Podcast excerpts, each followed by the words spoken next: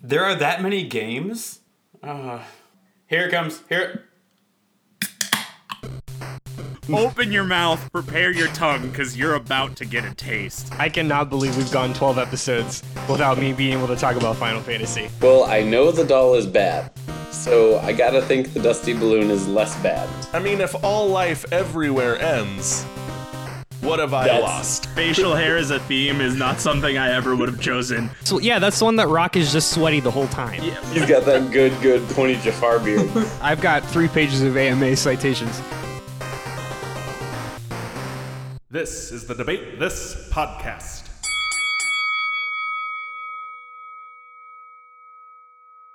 Welcome to Debate This, the show where a bunch of grown men make a big deal about things that don't matter, like comics, video games, and zippers.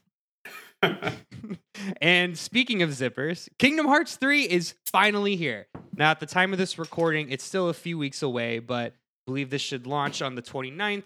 So Kingdom Hearts 3 will have come out uh, on the 25th, which is very exciting. So when this comes out, I will probably already be pretty deep into the game. But now that at the time of recording, it's still since it's only a few weeks away, I thought this would be a good opportunity to catch all my friends up on the story so far. And we couldn't So- be more excited. I could. I don't- I could be more excited. I really could. None of us asked everyone for this. has except I I asked for this. I did. Um I asked for this and and boy did I did I shit the bed on this one, boys. Did I bite off more than Did I could chew? My my eyes were way bigger than my stomach. Um, so here's what's gonna happen. I'm gonna talk, and I'm gonna talk a lot. Um, and and the things that I'm going to say might sound like absolute nonsense. and it's just, you know, they are. Come come come at me with with open minds and and most importantly open hearts. Um, I'm, what- I'm leaving. um, I hope all of you have cracked a beer. I hope you've gotten comfortable because uh, we're gonna go on a wild ride. Um, so you might have you might have heard already. I'm gonna help try to unpack this this anime nonsense for not only you folks at home, for the three guys that with me. And uh, as always, I've got Kyle Zylek Harper. Is that how you say that? Yep. Todd Doxed Thomas Good. and Matt Zamped Cole. And like, Now if again- anybody wasn't sure, he just added a bunch of X's. Like these, all of our names look like my profile name on MySpace in 2007. It's, it's yeah, it's very it's very angelfire.com. Um all this might sound like nonsense. I promise this will make sense in 3 hours. Um Jul- So let- Julie's out of town. Let's do this. so let's start from the beginning. Kingdom Hearts is the brooding, spiky haired, clown shoed baby of the Final Fantasy and Disney universes. Now, obviously, this isn't the first time we've talked about it. Um, you may remember a month, about a month ago now, we we mashed up our own Disney properties with franchises, which was a lot more fun and fancy free than today's. Um, but today we're going to dive into the real the real nitty gritty. We're going to get down in the dirt but we're we're going to embrace the darkness that's formed in my heart as we walk through the complete story of the Kingdom Hearts series so far. I feel like you've made three references already, and I, and they've all flown over our heads. Absolutely. When you listen to this, it'll make sense. when he says heart, I take a drink. That's You- my plan I for the rest say, of this. Every the- time he says heart, I take a drink. For those of you playing at home, the drinking game is every time you hear heart or darkness, you take a drink. what about Keyblade? Every time someone is an obstacle is overcome by the power of friendship, you have to do a shot. Todd, Todd, does Shannon know you're up here? Yeah, I told her to check on me every half an hour. All right, so let me kind of set the scene before we get into the lore. So, for those of you that don't know, Kingdom Hearts uh, was first released in 2002 for the PS2. Um, so again, it is the it is the merging of Disney characters and Final Fantasy. Um, so you play an original character. His name is Sora. He goes through the different he goes through different Disney worlds like Alice in Wonderland, uh, Pinocchio. Um, what are some A Nightmare Before Christmas? And he meets the different characters alongside his buddies Donald Duck and Goofy. And uh, Matt's already shaking his head. And then you also come across other characters from the Final Fantasy series, uh, like uh, Squall from Final Fantasy VIII, Aerith, Aerith, Aerith, Aerith, from Final Fantasy VII, and so on and so forth. Okay, so I'm already gonna interrupt and clarify something I was never quite sure on. Mhm. Sora is a Final Fantasy character. No, he's original. Oh, But but Sora could be a Final Fantasy character. well, right. Yeah, That's why. yeah. I, that's why I was never sure. Okay. Let me give you a little background because I think this actually might clarify. okay. So, okay, let's rewind the clock back to early 2000. Um, Square had just merged with Enix. They were riding high off the success of Final Fantasy X. Um, so Kingdom Hearts comes out in 2002, which is about a year after Final Fantasy X. Kingdom Hearts was created, uh, directed by a man named Tetsuya Nomura. Um, so to look at the origins, you have to go back about five or six years to about 19- 1996 when Mario 64 came out along with the N64.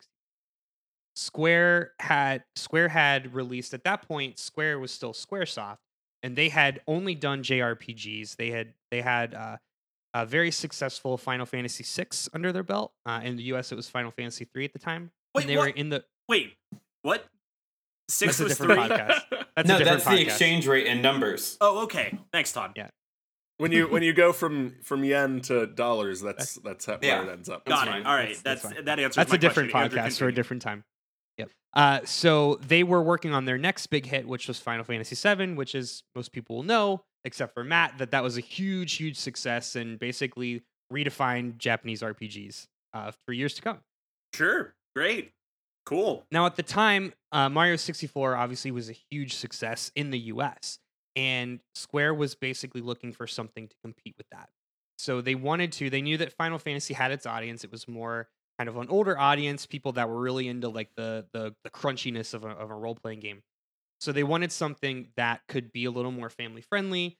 Uh, something that was also what they loved about Mario 64 was that you know Mar- it was very emphasized. It was emphasizing movement, right? So you know, Mario would move around.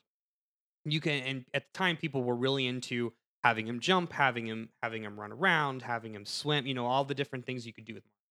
So they kind of took that and said, okay, well, what can we create that's a little more kid friendly, that's a little more engaging? Because at the time, Final Fantasy was very much go up, go down, uh, dialogue, and fight. So um, at the Square office at the time, they were actually Square was actually sharing an office with uh, the Japanese affiliate for Disney. So there were some discussions around this time to basically inject Mickey Mouse into a game. They're saying like, how can we get Mickey Mouse, um, you know, as the prime mascotty contender to Mario? How can we get Mickey Mouse into a game? So now we now we uh, shift back to Tetsuya Nomura. Uh, Nomura was a graphic artist for the earlier Final Fantasies, and his style was very different uh, than the current art director. His name was Yoshitaka Amano, who was known for like a very like a very high fantasy, you know, swords and dragons and knights kind of kind of approach. Uh, Tetsuya Nomura was more of a uh, Eastern animation, like an anime style. Um, so more like Akira, the things that were coming out of Japan at the time. Um, so Nomura was then appointed as the lead graphic artist for Final Fantasy VII. Um, and then, so as he was working on that, you know, Final Fantasy, obviously Final Fantasy VII re- launched and it was incredible. Um, it took the series in a much different direction. And the the older games were very classically medieval high fantasy. Final Fantasy VII was like you know kind of modern, uh, kind of steampunk approach. There were guns, there were vehicles, things like that. This was, it was a very different direction. It was all those tropes we associate now with like JRPGs. More or Absolutely. less. Yeah. and, and that that in in effect is Tetsuya Nomura. That's Okay. that's his thing. So the what you associate with like the spiky hairs, the the spiky hair, the brooding, you know, every all the all the JRPG fuckboys wearing black, like that's Tetsuya Nomura. okay. So fast forward, fast forward, Nomura pitches this idea to basically blend a to create what is effectively a Reese's putter, Reese's Buttercup of Final Fantasy and Disney characters, and said, "I want to create a, a new IP that will we will create our own original characters, and, and they'll walk around in the Disney franchise, of the Disney world. Um, and Disney was like, "Yeah, cool, let's do it." Which, which to point out, I mean, I know we had our episode where we talked about like Mhm. what are two things you would blend. If you would have just entered your offering of Final Fantasy and like Disney properties to like what we had brought to the table, I don't think yours would have won. I I agree. was gonna I was gonna say Absolutely how much cocaine was involved because that Yeah. sounds insane. Well, like, it's 2001, so it was probably heroin. But um, no, it- you know, it, it's funny you say that because I actually remember because at the you know back in 2001, I was a huge Final Fantasy fanboy. I was like, you know, I had Final Fantasy 10 when it came out, and I, I remember everyone shaking their head. and of I- course I- you were too cool for Disney at that age, right? I was too cool. I was so cool for Disney. I had too many zippers for Disney at that age. So when I heard about that, I was like, "Oh, this is so stupid! I can't believe it." And, and just like everybody else, I mean, it, it was you. It was something that you would see on the. You think you would see on the Onion? Like it was just unbelievable. Like how is this? How is this actually a thing? But it was a thing, and despite all of our assumptions, the game sold fucking gangbusters. Did very very well, and and to be fair, it's a very good game. It's a and fun it, yeah, game. I was gonna say, and it worked. Yeah. Like it, Yeah. like no one. The complaints I hear Yeah. are few anyway, but like none of them are about the like the weird mashup of IPs. So No, it, when you when you play the game, for those of you that haven't, it it weirdly works. It weirdly makes sense. Um, part of it is you know it, it's they take the Final Fantasy characters, but they obviously heavily retool them. Um, because Nomura was the char- was the lead designer, he actually only uses the characters that he created. So that's limited to characters from Final Fantasy, basically the PS1 era, Final Fantasy 7, 8, and 9, and and 10 um, as well. And s- since that time, I think it's only been characters from that era because we've not seen like a little like a mini lightning from 13 or anything like that. But they retooled, the, they redrew the characters.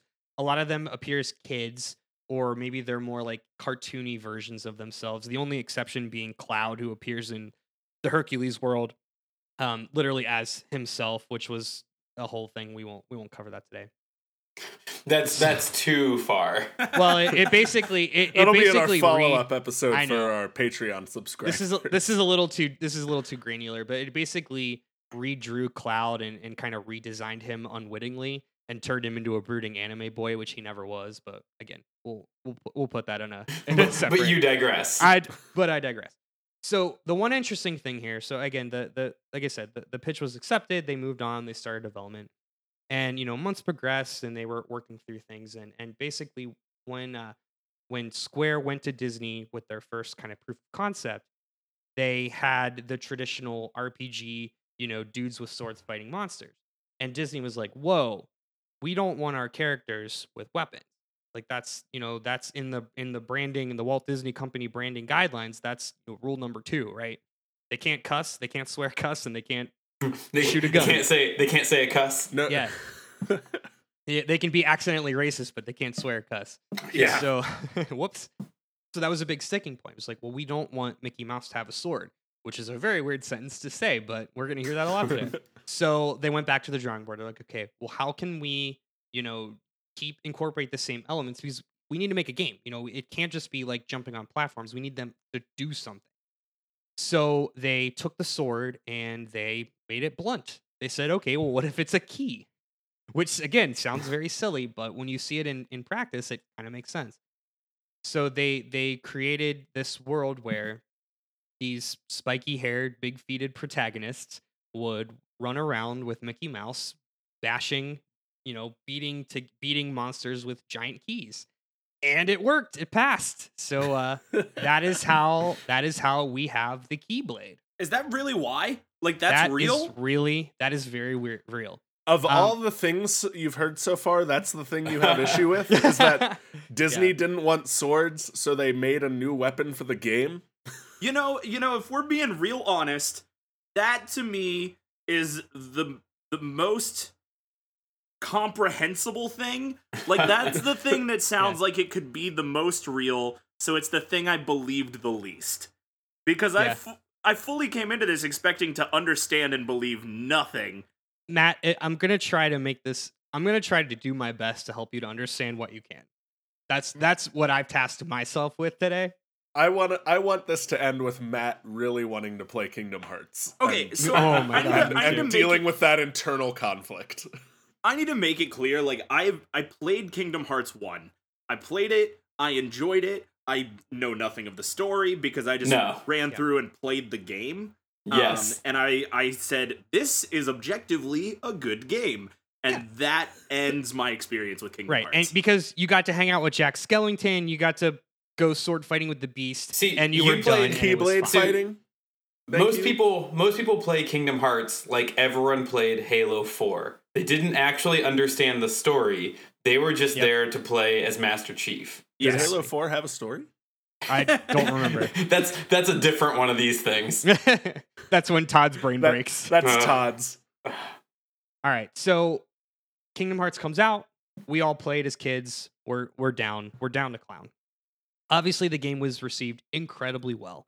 Um, it was pretty much off the bat assumed that there was going to be a sequel, if not if not a full fledged franchise. So two years later, uh, they released Chain of Memories, which was the first kind of in kind uh, franchise title. Now this one was weird because it wasn't a sequel; it was really just an add on. And at the time, you know these these big budget franchises were were kind of adamant about porting uh, guide end games or side games to portable consoles. So the GBA was getting a lot of these. Like God of War did it too.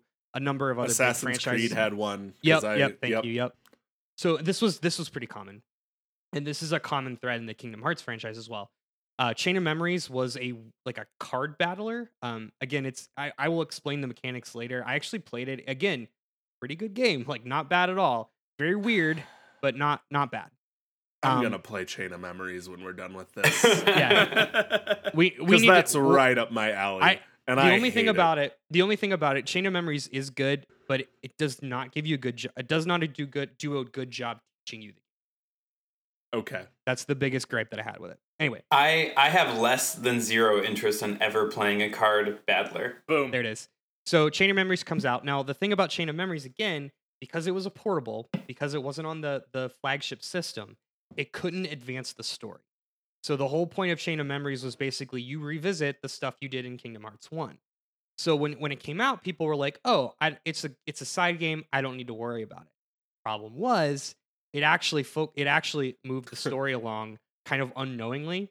It introduced a lot of important characters that later came to light in Kingdom Hearts 2 That will show up in all- in all of the jillions of sequels. that will show up in the jillions of sequels. So Kingdom Hearts 2 then comes out, the official sequel comes out in 2005. Again, huge hit, mega hit. Um, you get to go to Tron World, you get to go to Pirates of the Caribbean World. It was so Uh, good. a lot of people, I, it's a pretty common assumption now that the reason Tron Legacy was allowed to was able to happen was because of Kingdom Hearts 2. Hmm. I, I, I don't I, again that's not an official like critical thing, but it it put Tron back in the zeitgeist. Kingdom Hearts 2 and Jeff Bridges. Yeah. And I it couldn't- made and- it made and I couldn't be more happy relevant to 'cause our it's the- generation. because it's the second best Daft Punk two hour long music video out there. the pretty good. second best music video. Yeah, exactly. So Kingdom Hearts 2 comes out again, huge success. So now it's 2019, and obviously we're getting Kingdom Hearts 3. 14 years later. So the the question is, and, and similar to the Harry Potter series, is what happened? I was- I want to I want there was a lot of drop-off. in- I remember in 2012 people were excited that Kingdom Hearts 3 was finally going to release because it was 10 years since Kingdom Hearts 1. I remember in seven ago. 2008, people were excited that Kingdom Hearts 3 was finally going to release because it had been three years. So, yeah. So, what happened? Um, while Kingdom Hearts 3 is technically the next game, there are six games in between them, a movie, and a whole mess of remakes and remasters that have come out since 2005. So I, I read ahead a little bit, and I'm still. A movie came out. Yeah. Yeah. So let's we'll go through it. Let's let's go through it. So the the big problem here is you've got What's the big problem? The big problem is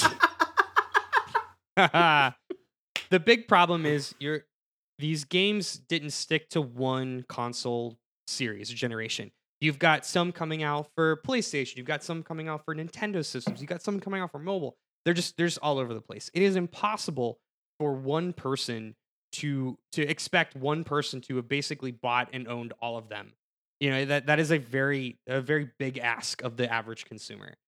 Um, so let's let's go through it. So after Kingdom Hearts three, or sorry, Jesus, after Kingdom Hearts two, you have Kingdom Hearts Coded, uh, which came out for DS and uh, in 2008, and then 358 over two days came out in 2009 for DS. What as a bullshit name. Why does that matter? Yeah, what is that? we'll get we'll get into it. Oh Uh, my god. If I hear And we'll get into it one more time, I'm gonna lose it. I'm gonna In get out of it. in 2010, we have Birth by Sleep that came out for the PlayStation Portable, PSP. Uh, 2012, Dream Drop Distance came out for the 3DS. And then uh, in 2013, Kingdom Hearts Kai or Key came out for just web browsers in Japan. cool.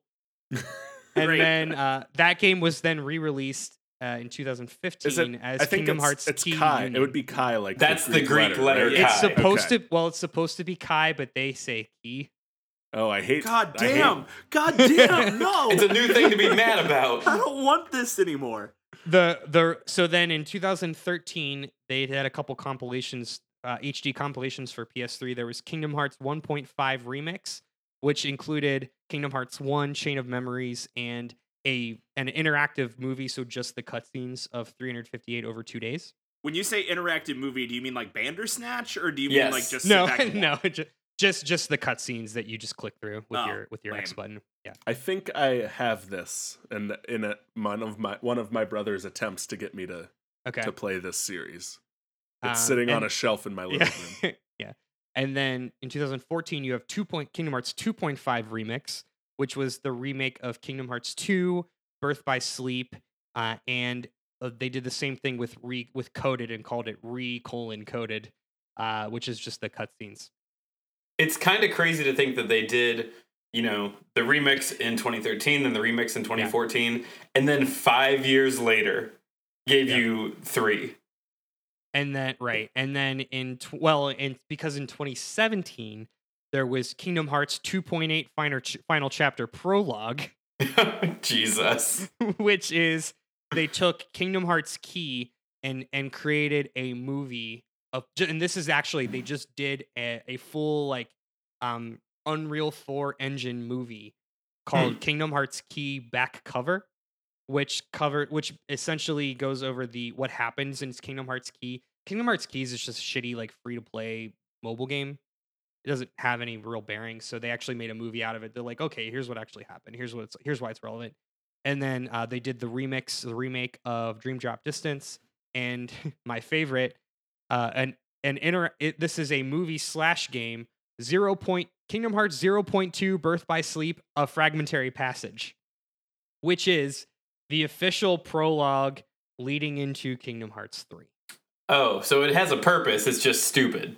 So here's so and and this is this is the biggest challenge and I think what happened was Square came to a point they're like we have all these games all of them have some integral part to the story if we just pump out Kingdom Hearts 3 and people play it they won't know what the fuck is going on. So they tried to the best they could to collate everything. So right now uh today on PS4 you could you can experience all of these games for PS4 in one compilation called Kingdom Hearts: The Story So Far. That is that is recently released, but that is also the deluxe edition of Kingdom Hearts 1.5, 2.5, and 2. So I want to pause because I want I want you to explain as a Final Fantasy player. Then Square Enix does this a lot. Does this with Final sure do. Fantasy two? They Where sure do, Kyle. because like I remember there's like Final Fantasy thirteen point five and Final Fantasy 13 two, or 10 2 or something stupid. So not to digress, uh, Final, But So this Final is common. Fantasy- This is common for Square Enix. Is the the it's point not I'm trying. To. It's not uncommon. Uh, Final Fantasy 13 is a series. It's a trilogy, but they because it's Final Fantasy 13, they can't call it Final Fantasy 14 because there is a Final Fantasy 14 and it's an on it's a massive multiplayer multiplayer online game. So there's Final Fantasy 13 and then the direct sequel to that story, which is Final Fantasy 13 2. And then the direct sequel to that story, which is Final Fantasy 13 3 colon Lightning Returns. So I would like you to explain to me, as an RPG fan, why numbers don't matter to you. It's all Um, about it's all about the the cool the cool cutscene that happens when you use your attack. The, so the numbers don't matter anyway. My my answer to you is I would just play the two minute opening video to Birth by Sleep and not answer you because it's fun and and anime beautifulness. I'm pretty positive I've seen that and it's pretty cool. Yeah, it's super cool. So because you you again, just to kind of summarize this, you you you can play Kingdom Hearts 3 and it's fine. You can go and you can experience the story of Big Hero 6, you can experience Monsters Inc, you can go fight with Sully and you know and and, it, and you'll have a great time. If you want to know what the fuck is going on, you have to know what happened in all of these side games. So, let's do it. You guys ready? No. No, but yeah. I'm I'm saying this as we are about 20 minutes into the recording. This will probably be at least a two-parter. So I just we we all work. We've all had jobs, and I'm sure that means that all of us at one point or another have had to watch some online training video that like there's Yes. no way out of, but you have to watch it or you will get fired. And like the way that you feel going into those videos is the way that I feel going into this podcast. That like I'm Hey, Matt. here and I know I have to consume it, but I don't want to. I don't. I don't. Hey Matt, Yeah. do you want to continue to be a part of this podcast? and see, that's the don't, problem. Don't let him hold that over your head. I I'm really I really truly hope like my dream a magic dream is that Matt is like converted and fully buys into Kingdom Hearts by the end of this and like wants He, to play. he, again. fit, he leaves the podcast humming simple and clean. yes. hey, hey future, hey future Kyle. Can can you can you just splice in a little simple and clean just a little bit? Just a little bit just to get us Don't up? agree to do that. I'll see what I can do. Thanks thanks Dis- future Kyle. Disney's pretty litigious, so I'll have to be careful. But Fair enough. All right, Kingdom Hearts 1. This is what started it all. So we open, we've got our three main characters. We've got Sora, we've got Riku, we've got Kairi.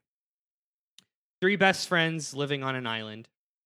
They are kids, probably, mm, we assume around 12 to 13, constantly talking about adventures and traveling to other worlds. They inexplicably live on this island basically by themselves. There are no adults around, and it's fine. Uh, they also live with a couple characters from Final Fantasy X and Final Fantasy VIII. We don't need to go there. It doesn't matter. There is a love triangle between Sora, Riku, and Kairi because they are children experiencing pu- puberty, etc., etc. Um, Sora is your your main character. He's who you control. He's the happy-go-lucky, free-loving, care not a care in the world kind of guy. Riku is the real ambitious. Uh, he's he's the one who's he's the strong man. He's uh he's the one who's who's gonna do the thing. Um, they're constantly at odds. Riku is a little better at Sora than everything, and then Kairi is the waifu. She's just the the token girl, the token anime girl. I don't know. She doesn't really have a much of a personality at that point. Um, so you do the you go through the the Destiny Islands. You do the tutorial. You learn how to pull coconuts from trees and sword fight. And uh, they they build this raft, and they Riku wants to build this raft to go visit the other worlds. Um, he has this he has this uh, understanding or this on this knowledge that there are other worlds out there and things that they could see that are far away from this island. Um, Sora's like, I don't, whatever, I don't know what you're talking about. So a couple days pass, they build their little raft, and uh, Sora is visited by this figure cloaked in absolute black. You don't you don't see his face, you don't see any figures. He says, and it's it's voiced by Phil LaMarr, uh, originally from originally on appearing on Mad TV. The door's been opened, and that this world will be plunged into darkness. Their island is then swallowed by a storm that night. He wakes up, um, he runs out of his house, and he sees uh, Riku being swallowed into this scary, oozy darkness, and uh, he eventually gets pulled after. Um, we kind of cut to black. Oh, you you fight. Okay, wait. Remembering now, you fight this like big, goopy black shadow monster, which is like pretty cool. Kind of looks like uh like a big like Zeus or whatever, and he's like punching you. Is this your your fight you're supposed to lose? No, this That- is your tutorial. This is your Okay. tutorials. This is how you learn how to use the keyblade. So you you uh he's he's being attacked by these shadow creatures, and this giant key appears in his hand. He's like, "What is this?" And it uh, he wields it like a like a sword, like a two handed sword. So he's hacking and slashing, and all these shadow creatures are attacking him. Those shadow creatures, we find out, are called the Heartless, and the Heartless are the representation, the embodiment of of darkness in people's hearts. Because this is a kids' game, and we can't say evil. there it is. Okay. So the, uh, the Heartless are attacking the different worlds, and they have attacked their island, and they want to. The Heartless want to uh, swallow up the island and envelop it in darkness, and they do so. They succeed. Uh, so Sora wakes up. He's in a brand new town. Uh, this is like a like a cool, I don't know, like a. There's like a. It's like always nighttime. It's kind of like a fun little like 20s era town. It's called Traverse Town uh, and he he wakes up. His friends are gone. He runs into Donald Duck and Goofy. You know Because yes. the Disney characters. because we've played we've played two hours of this game and haven't gotten our Disney yet, and we need to So- get our Disney. right. Because so two Donald, hours ago, some 18 year old kid named Sora dropped the acid for the first time, and this is when it decided to kick in. there it is. Twelve years old. Twelve years old, Matt. 12 years old. Okay, all right, sorry, my bad. A 12 year old watch, watching House of Mouse on a fever dream. Yeah, So so Sora uh, encounters Donald and Goofy. Donald and Goofy are looking for their king, who is Mickey Mouse. Uh, Donald and Goofy were told to quote look for the key. Well, they find Sora. They find Sora holding this giant key blade, and uh, they say, well, they assume, okay, we found the key. Great. Got it. Yep. Check. Check that off the box. Game over. Move on to part two. Sora also runs into Squall from Final Fantasy VIII, who, for whatever reason, is calling himself Leon. Uh, Yuffie from Final Fantasy VII, and and also Aerith from Final Fantasy VII as well. I think those are the three. Um, so those are like your oh, and Cid from Final Fantasy VII as well. Sorry, sorry. Sorry. how could you Um, have possibly good- forgotten? Good Yeah. catch. We didn't want all the hate mail that would have brought. So uh, the Final Fantasy characters in this world, in this universe, all come from the same world, and their world was just uh, enveloped by darkness. And and Squall from Final Fantasy VIII explains that the Heartless are this big bad who are basically swallowing up all the worlds. They're just they're destroying life as we know it. Someone's got to stop them. Sora's got the Keyblade. We find that the Keyblade is the only thing that can attack the Heartless. Everything else just goes phases through them like they're shadows because they are shadows. So, by extension, by default, Sora is the chosen one. Sora must go defeat the Heartless. So that's our game. That's basically we we set up the plot, and and really from here, fast forward forty play hours. um, we go through the game. We go through the different worlds, and I mean this. You know, you guys know this stuff. You go through Alice in Wonderland world, Tarzan world, Hercules, Aladdin, Little Mermaid, Pinocchio. Um, you go through all the different worlds, uh, locking the the the locks. Wait, what is it? Locking the door. Sorry, Jesus. You go and lock the door to the worlds. What happened is the heartless have have seeped into all these different worlds that are that are disconnected, and uh, you go through and lock the door so they can't come in. So you're basically protecting the worlds from more heartless getting in. Um, while you go through the different worlds, you encounter Maleficent, the witch from Sleeping Beauty. Maleficent is revealed that she's kind of your she's kind of doing a like a Dr. Wily Mega Man thing where she's going and collecting all the bad guys. She's collecting uh Gaston or not Gaston, um the the dude from Tarzan, this the the shooter the gunsmith from Tarzan, yeah. uh Jafar and uh Ursula and all these different bad uh, Hades, all these different bad guys from these different Disney movies. And she has tasked them with finding the seven princesses of heart, which are the Disney princesses like Sleeping Beauty and uh, Aurora and Jasmine and all that. Clayton is the guy's name from Tarzan. Thank you. Hmm. like, like, thank you. Um, so we find that Maleficent is kind of our like our you know person kind of she's our puppeteer. She's she's running the strings. Well, working for her is Riku. He's broken bad. Riku's Riku's bad. Um, Riku thinks that if he works for Maleficent, she's going to help him find what he's looking for, which is Kairi, because remember the friends were separated. Riku is looking for Kairi, Sora is looking for Riku and Kairi, et cetera, et cetera. Um, Sora eventually re- encounters Riku and they fight. He's like, "Why are you being bad?" And Riku's like, "Why are you not caring about Kairi?" And they they have some prepubescent nonsense. Uh, Riku gets away. So then we do a couple more worlds. Uh, Nightmare Before Christmas. Uh, we do Peter Pan. we finally arrive to Hollow Bastion, which is the first. Well, I guess second. Traverse Town's the first. This is the the the first like fully developed original world. So Hollow Bastion doesn't exist anywhere else. This is a completely Kingdom Hearts uh entity. Location. Okay. Hollow Bastion is is apparently where all the Final Fantasy people are from. So that's how they kind of hand wave that. Um, so when you arrive to Hollow Bastion, it's basically this war zone. There's nothing except for this huge gothic looking castle. So you uh, when you get there, you're encountered by Beast from Beauty and the Beast. And he's looking for Belle or whatever. It doesn't matter. Okay. Um, so they some you some paper thin excuse to to put him there. Yeah, exactly. So you you buddy cop your way with Beast from Beauty and the Beast, and uh, you fight shadows, and you make it to the center of the Hollow Bastion Castle. You fight Maleficent. She turns into a dragon because that's her thing. You kill her. She done. She did. Um, so she has collected the seven princesses of heart.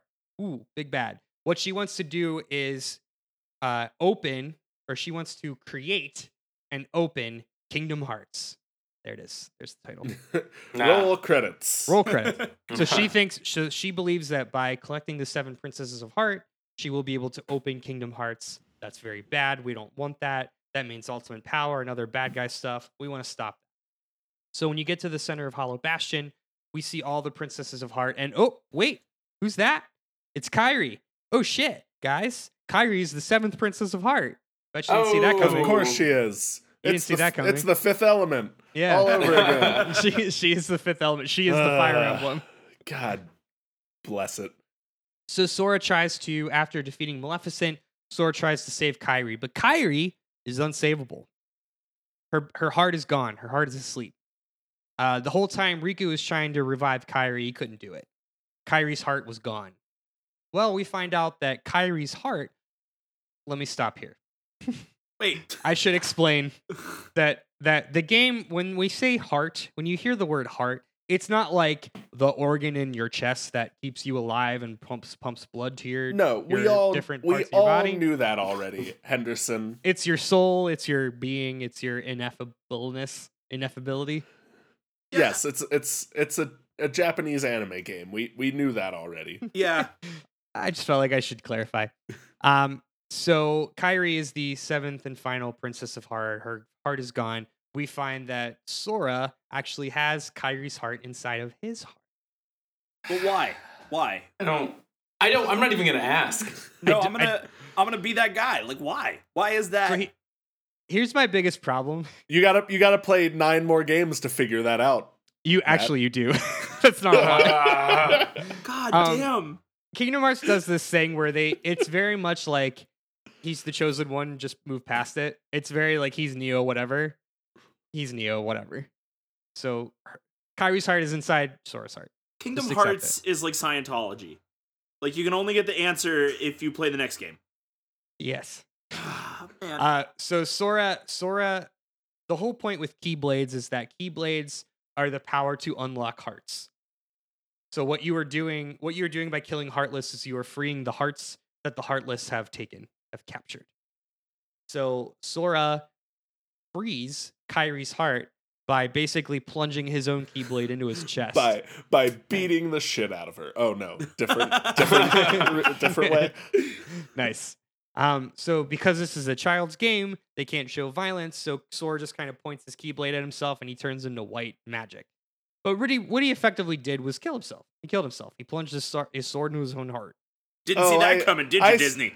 I saw Hmm. this, and he, and he actually killed the Horcrux instead of himself, and then Yeah, he's still what alive. And Yes.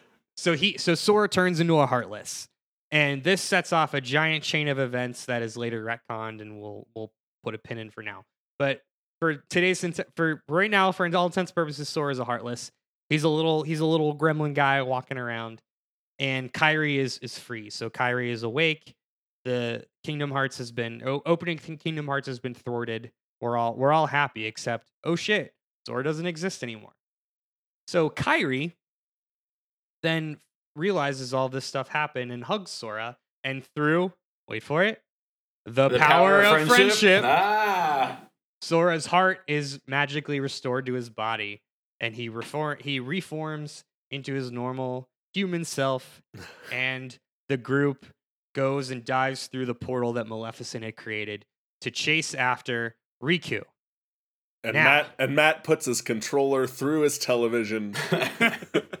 Here, take this back. I don't want it anymore. Now, now throughout the whole game, you are you are given these Ansem reports, these key items that that just say Ansem report number one, Ansem report number two, and so on and so forth. They're just like they're audio logs without audio. They're they're you know your your kind of backstory, but they're all these these individual journal entries by this this man named Ansem, who is apparently a scientist. He was doing research on the Heartless, and you see his slow descent into madness, basically. So when they arrive at the center of Hollow Bastion, and when they defeat Maleficent after all this stuff happens, they are greeted by this large, dark figure. He's got he's he's like six foot tall. He's got long, flowing, like gray hair. He introduces himself as Ansem, and he's got a Oh. really he's got a really low voice. Again, this is Phil LaMarr's voice. It's a very it's here's the thing. This game has very good voice acting. Like for as goofy and silly and nonsensical it is. I mean, you've got Haley Joel Osment plays the main character. He plays Sora. Um, oh, it's got all the like almost all the original like Yep. Disney cast. Yeah. Hay- Hayden it? Hayden Panettiere was Kairi. Um, Phil LaMarr was Wait, sorry. Ansem. I'm significantly more interested now that I know that Hayden Panettiere is in this game. Yeah. Uh, well, this was 2001 Hayden Panettiere. This was way before Yeah. she was in Heroes and was famous. But she still is. Uh, Mandy Moore played the voice was the voice of Aerith. Uh, Aerith, Shoot. excuse me. Uh, Angel, the guy that played Angel, um, was the voice of Squall. Like this is a this is a big this is Disney level cast. Yeah. and they brought in everybody that did like the cartoons like they had the not the people that did the movies they did have james woods reprise hades and he still does it today like that's crazy Which is That's awesome. really cool. yeah it's very cool it's very cool if oh only and James Woods wasn't the worst. Yeah, So that's in- the thing. Yeah. in the i know i know in the last episode we talked about the sephiroth battle um Mhm. do you guys want to guess who voices sephiroth Optimus Prime. Internet darling Matt Mercer. Close Oh, I have no actual guess 'cause actual care. cannibal Sh- Shia LaBeouf. there it I, I changed my Um, answer. the voice of sephiroth is none other than NSYNC's lance bass That was my next guess. what? I kid you not. That is very real. You Oh can my look at it out on IMDb. like like height of his height of his career, Lance. Bass, 2002. Hey, Yes. the Backstreet Backstreet Boys were almost Jedi's. Like that Yeah. almost Yeah. happened. This was What? eight months after. Eight months. That's a different podcast. Eight months and one year after. Bye bye bye. Lance Bass as Sephiroth. Wow. Wow. Yep. Hey, look, Ma, I made it. Exactly. But but and JT isn't in this at all. JT is not in this. No, he JT, was- former mouse Mouseketeer, is not in Kingdom Hearts at all. But Lance That's Bass is. yeah, maybe maybe JT was Sephiroth first. I don't know. Anyway, so Ansem is revealed to be the big bad. Now, those of you that have played Final Fantasy games before will realize that this is a very traditional Square thing to reveal the bad guy at the end. You basically chase a red herring the whole game. It was done in Final Fantasy IV. It was done in Final Fantasy X. I mean, it, this it was done in Super fucking time. Mario RPG. It was done in Super Mario RPG, exactly. It, this is a very like this is a, a Square AF thing. So Ansem is revealed to be the big bad all along. He has possessed Riku. So the reason why Riku broke bad um, was that he was he was tempted by the dark side, and Ansem possessed him. Also, this story is basically Star Wars. We'll get there. All stories are basically Star Wars. We don't That need to true. go there. It's the hero's journey. Anyway, so Ansem is revealed as the big bad. Everyone chases Ansem to the to to through this portal, and they end up at the end of the world. That's a that's a proper noun, not a descriptor. Ugh. okay. um, they fight Ansem, who has about seven phases. Um, he has this is like the pinnacle of this isn't even my final form. He turns into a cruise ship. I'm not kidding. What? kidding. He turns into a cruise What? ship. You fight a cruise ship. You No. do. Sure. Fuck you. What? Yep. Is it is it a Disney is it a Disney trademarked cruise ship? It's a Disney liner. It's a Carnival Cruise TM. No, no. Ansem turns into a fucking ship. It's ridiculous. So that this this battle, I remember like being 13 and and and even at that point at the pinnacle of my like I'm down with JRPGs being like, come on. Like I was down to clown with most of this until like, come on, seven phases. And now you're a cruise give me, a, ship. give me a fucking break. How All right. for question. Yep. How how long did this fight take 13 year old Andrew to beat? 45 minutes. I'm Like- not kidding. Like, yeah, like, well, straight I through. mean, like how many tries? Yeah. Like Oh, well, okay, that's the thing. It's not like I don't remember it being very hard. It was just hard enough to be it was like just stressful. It was just Mm. tedious. Yeah. It was tedious, yes. Gotcha. And and and that's when I when I go back and when I went back and played all, a lot of these games, that was my biggest problem was that it was just tedious bullshit JRPG shit.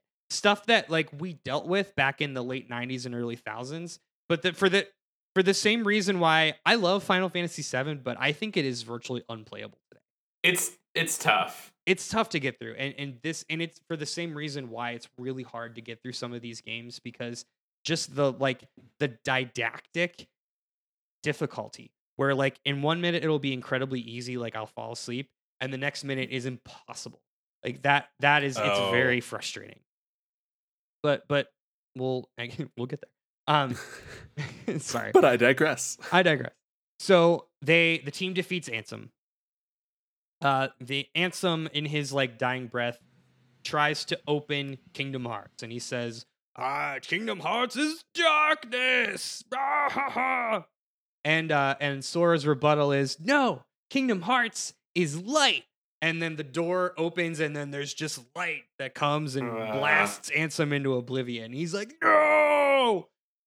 Um, so the door is open. The problem is we have to close the door. The door, i Kingdom Hearts, the door is is what is linking the dark world and the light world. That is how the dark, how the heartless are getting through. Mm.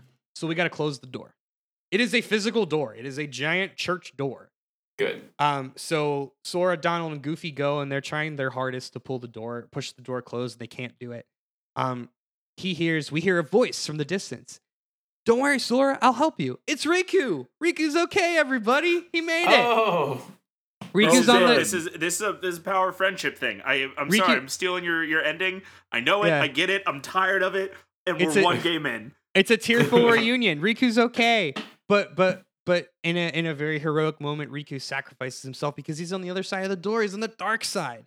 So Riku helps pu- pull the door, but we hear one more voice, and we see we see a silhouette.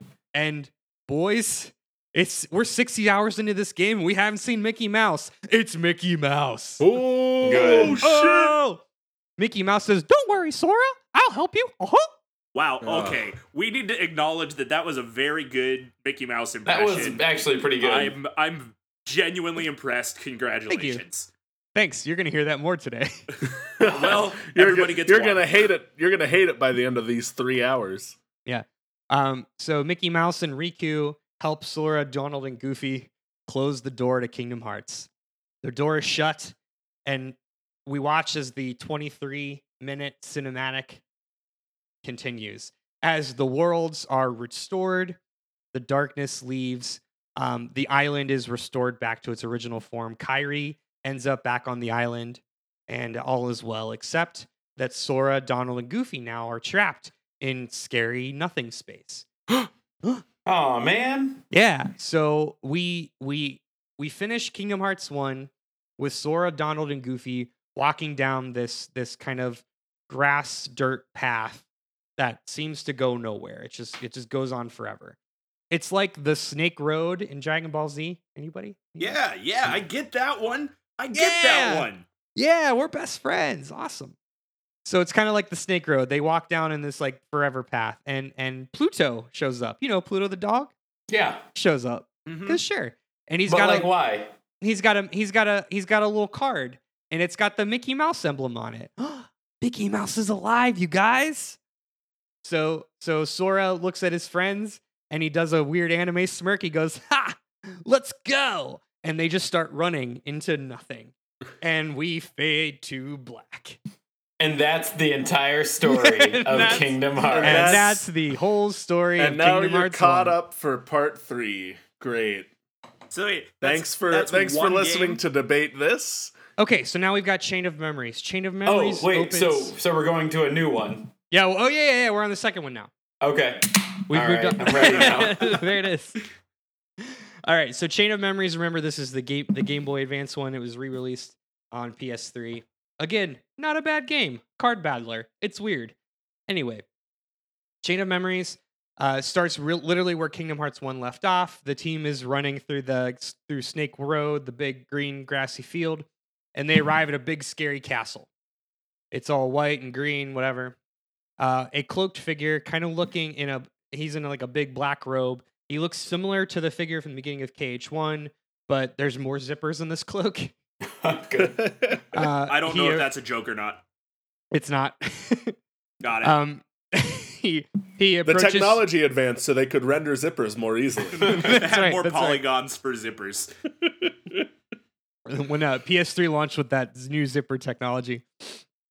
Um, so this cloaked figure tells Sora to lose what he remembers or lose his memories to find what he seeks, which is Riku. Luku, uh, Sora is looking for Riku. Um, so they go through the castle. This castle is called Castle Oblivion. It's all white. It's actually kind of a cool aesthetic. Uh, everything is white. Everything is just a stark white. And and and like I said, beginning of the game, they couldn't do any new content. So Chain of Memories basically just rehashes all of Kingdom Hearts One. So you you go through all of the different worlds, but the whole gimmick is you're in Castle Oblivion and everything is controlled by cards. So you get a you get literally you get a deck of cards, and each of them like represent one of the worlds. So you you put uh one of the worlds to a door, and that floor becomes that world. So like if you play the Aladdin card, that floor becomes the Aladdin world. And then every card that you play, you basically are dictating what the next room look, looks like. So you can, in effect, and then this is kind of how the mechanics work, you can like pick your own difficulty. It's very cool. It's very weird. Um, it takes a lot of like training and getting used to. And it's ultimately completely pointless.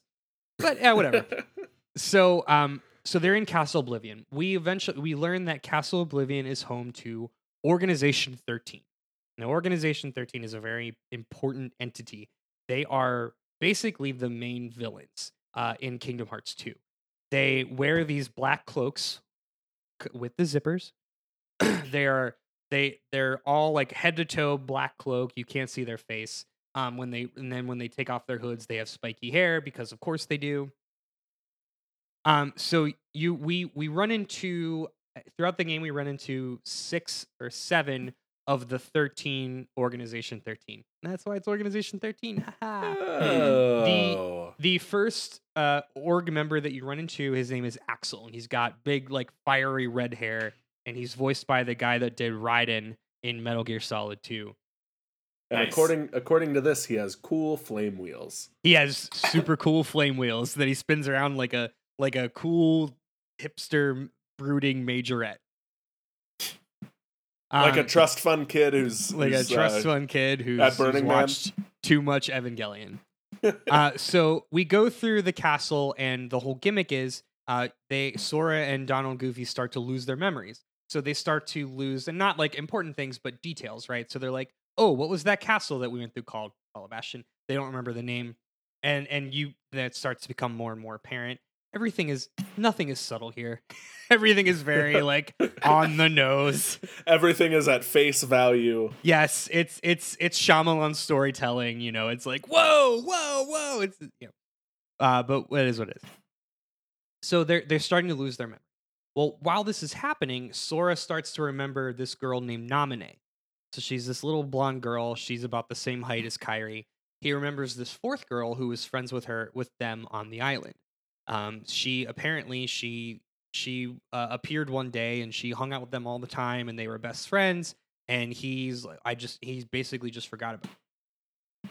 and as they go through the castle um starts to be like this kind of like oh yeah i remember her to like i need to protect Naminé at all costs and you see that there's a particular moment again nothing is subtle there's a particular moment where it flips where sora forgets completely forgets about kairi and and in effect has supplanted Naminé with Kairi in his mind. Hmm. So now he's looking for Naminé Hmm. and Naminé's like visage um she just she keeps like appearing to him like in in like telepa- telepathy i guess um so as we go through we see all the different worlds from kingdom hearts 1 sora fights a few of the other organization members larxene and vexen um they're like uh, uh, ice and lightning themed respectively they all have like a gimmick Reindeer that didn't make it into Santa's reindeer pulling team. There it is. Ah, nice. Um, also, Riku, he eventually runs into Riku, who's evil and attacks him like several times, and is just kind of like a dick. He's just like, "Yeah, you're weak." That seems to be a recurring theme with Riku, Yeah. is that he's just yeah, kind of a dick. he's kind of a dick. Yeah. So we eventually get to uh, the top of the castle. We've gone through all the Kingdom Hearts one worlds, and the last world to go through is Hollow, ba- Hollow Bastion. We go through Hollow Bastion, and, and there, as the player, you're like, okay, well, that was Kingdom Hearts one. What next? Well, you you you get the rest of the story. So this this one of the organization members, his name is Marluxia. Now he look he's very androgynous, as some as most of them are. He's got like long flowing pink hair. He's like a Sailor Moon character where like everything he does like just pops roses. like roses just appear. Nice. Like you know, like the mask the mask whatever from Sailor Moon. Reference? Yeah. Yeah. Okay. Uh huh. I, Yeah, no, I got we, Matt. we, we got Awesome. it. It's just Yeah.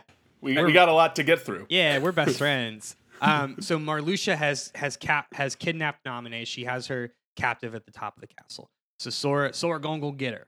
It's literally what says in my notes. So I remember I obviously I only played the second one, but at one point you visit like the graves of Organization 13 or some shit like that. Like um and I remember seeing that be like, oh, this is weird. Good thing I don't understand any of this, and I kept moving. Like I, I specifically remember being like, huh, that's a lot of that's a lot of graves, I think. Oh well. Uh, okay, so we get to the top, and the last world is the only world, which is Castle Oblivion. So we we were we went through Castle Oblivion. The The big bad is Marluxia, so we have to uh, encounter. We have to confront Marluxia to save Naminé. We beat Marluxia. There's tons of roses that come out of him, and uh, oh, Marluxia does this weird thing where he just like just kills all of your cards. Like it sucks. It is just a sucky boss battle. Uh, we get to Naminé. Naminé explains that what happened was Naminé has powers because she does. Uh, she can uh, fuck with memories. She can erase memories. What she was told to do by Organization 13 was to f with Sora's memories to trick him into uh, into coming into the castle. Fortunately, he thwarted Marluxia's plans, so Nor- Naminé is going to set everything straight. She offers to restore his memories. So the last scene of, of Chain of Memories, it Naminé leads Sora into this big old like pod. It looks like it's like giant metal pod, and uh, she says, "You're going to be put to sleep for one year. I'm going. I will restore all of the memories that you have because at this point, Sora has forgotten everything, even his friends Donald and Goofy, everything that's happened in Kingdom Hearts One. And that's where the stupid title three and a half, 365 over two days comes from. I remember that Yep, yep, you got it. something. Yeah. So what the reason? So the way they're hand waving here is because of this rewriting, Sora will in turn forget everything that happened in Castle Oblivion.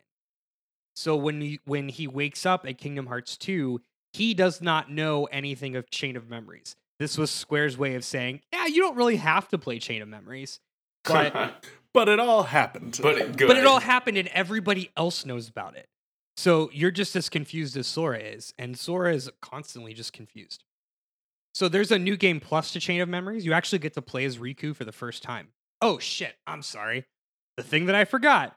Riku wasn't actually Riku. Riku was a fake clone mannequin created by Ah, Marluxia. That old song and dance. that old chestnut. Jesus Riku's- God.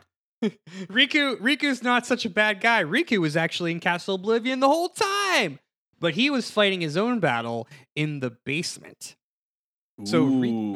Mm, so Is once- it a spoopy basement? No, it's it's still white. It's just different floors Oh. because it was the Game Boy Advance. they they didn't have that much budget. um, so after Sora is put to sleep to regain his memories, we start New Game Plus. That is with Riku's story. Riku's story as Riku's game is much harder and sucks and is way less better than Sora's. I didn't play it, I just watched videos. Here's the short answer Riku ends up at the castle. He's approached by a man in red in uh well he's first approached by a man in black robes who reveals himself to be Ansem from Kingdom Hearts 1. Gasp, I know. Ansem is actually not there. Ansem is inside Riku because Ansem possessed Riku. Ansem is a part of Riku. Ansem is the darkness inside of Riku. Um, so Riku's basic uh, uh, constantly trying to fight away Ansem, fight back the darkness. Um, Riku is later approached by another man named Diz. He introduces himself as Diz, D I Z. He's dressed in complete red robes and has bandages over his face. Wait, Andrew, who was it? Diz. Diz Nuts.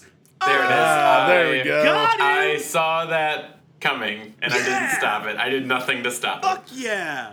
I, Best I can't even this be Evil, mad. Evil is really able good. to prevail when good when good men do nothing. Todd. Yeah, there it was. every every day we stray farther from the light. um. So there. Are, oh, and you guys will remember that Riku met up with Mickey in the dark in the dark world. Uh, so Mickey tel- uh, telepathically communicates with Riku because he can, and he's like, "Don't worry, Riku, I'm going to help you." and uh, they've got a mind meld situation going on. That's fun. Riku then, then basically goes through the same fucking thing that Sora did. He does all the world cards. He goes through the different worlds. Uh, Riku also meets Naminé. Oh, actually, let me let's step back. Riku fights the other organization members that are a part of this that are kind of like watching from the the um, the background. So we've got Vexen, Lexaeus, and Zexion. And Riku is also fighting the Riku replica, who's who's evil. And he's like, "You're not Riku. I am brandished. I got the darkness. I've embraced the darkness." And Riku's like, "I can't embrace the darkness. I'm good." And Riku's like, "No, you're not. You're bad." He's like, "No. Oh, maybe I am bad. I'm gonna embrace the darkness too." And you embrace the darkness as Riku, and you get new abilities, and it's sweet. And then you beat the game, and it's done. Riku meets Naminé, who then offers him the same deal as Sora because Riku, she was also fucking with his memories as well. Because the whole time he was like, I gotta save Naminé. I don't know who Naminé is, but I gotta save her. So Naminé is like, I can restore your memories. And he says, no. And here's why he says no because Riku wants to fight the darkness. He's gotta fight back Ansem. He's gotta control that whatever is in his heart. So, Mickey catches up with Riku and they meet up with Diz. D I Z. Diz nuts. Uh, Diz is now basically their boss, so they they're like agents of Diz. Diz gives them these black cloaks. Hmm, that's weird. These black cloaks just look like just the ones that the organization uses. That's interesting. Well, he explains the reason they use the black cloaks is because the heartless can't smell you. They can't smell you because apparently If you wear the this special color, you cannot be smelled. That All is right. correct.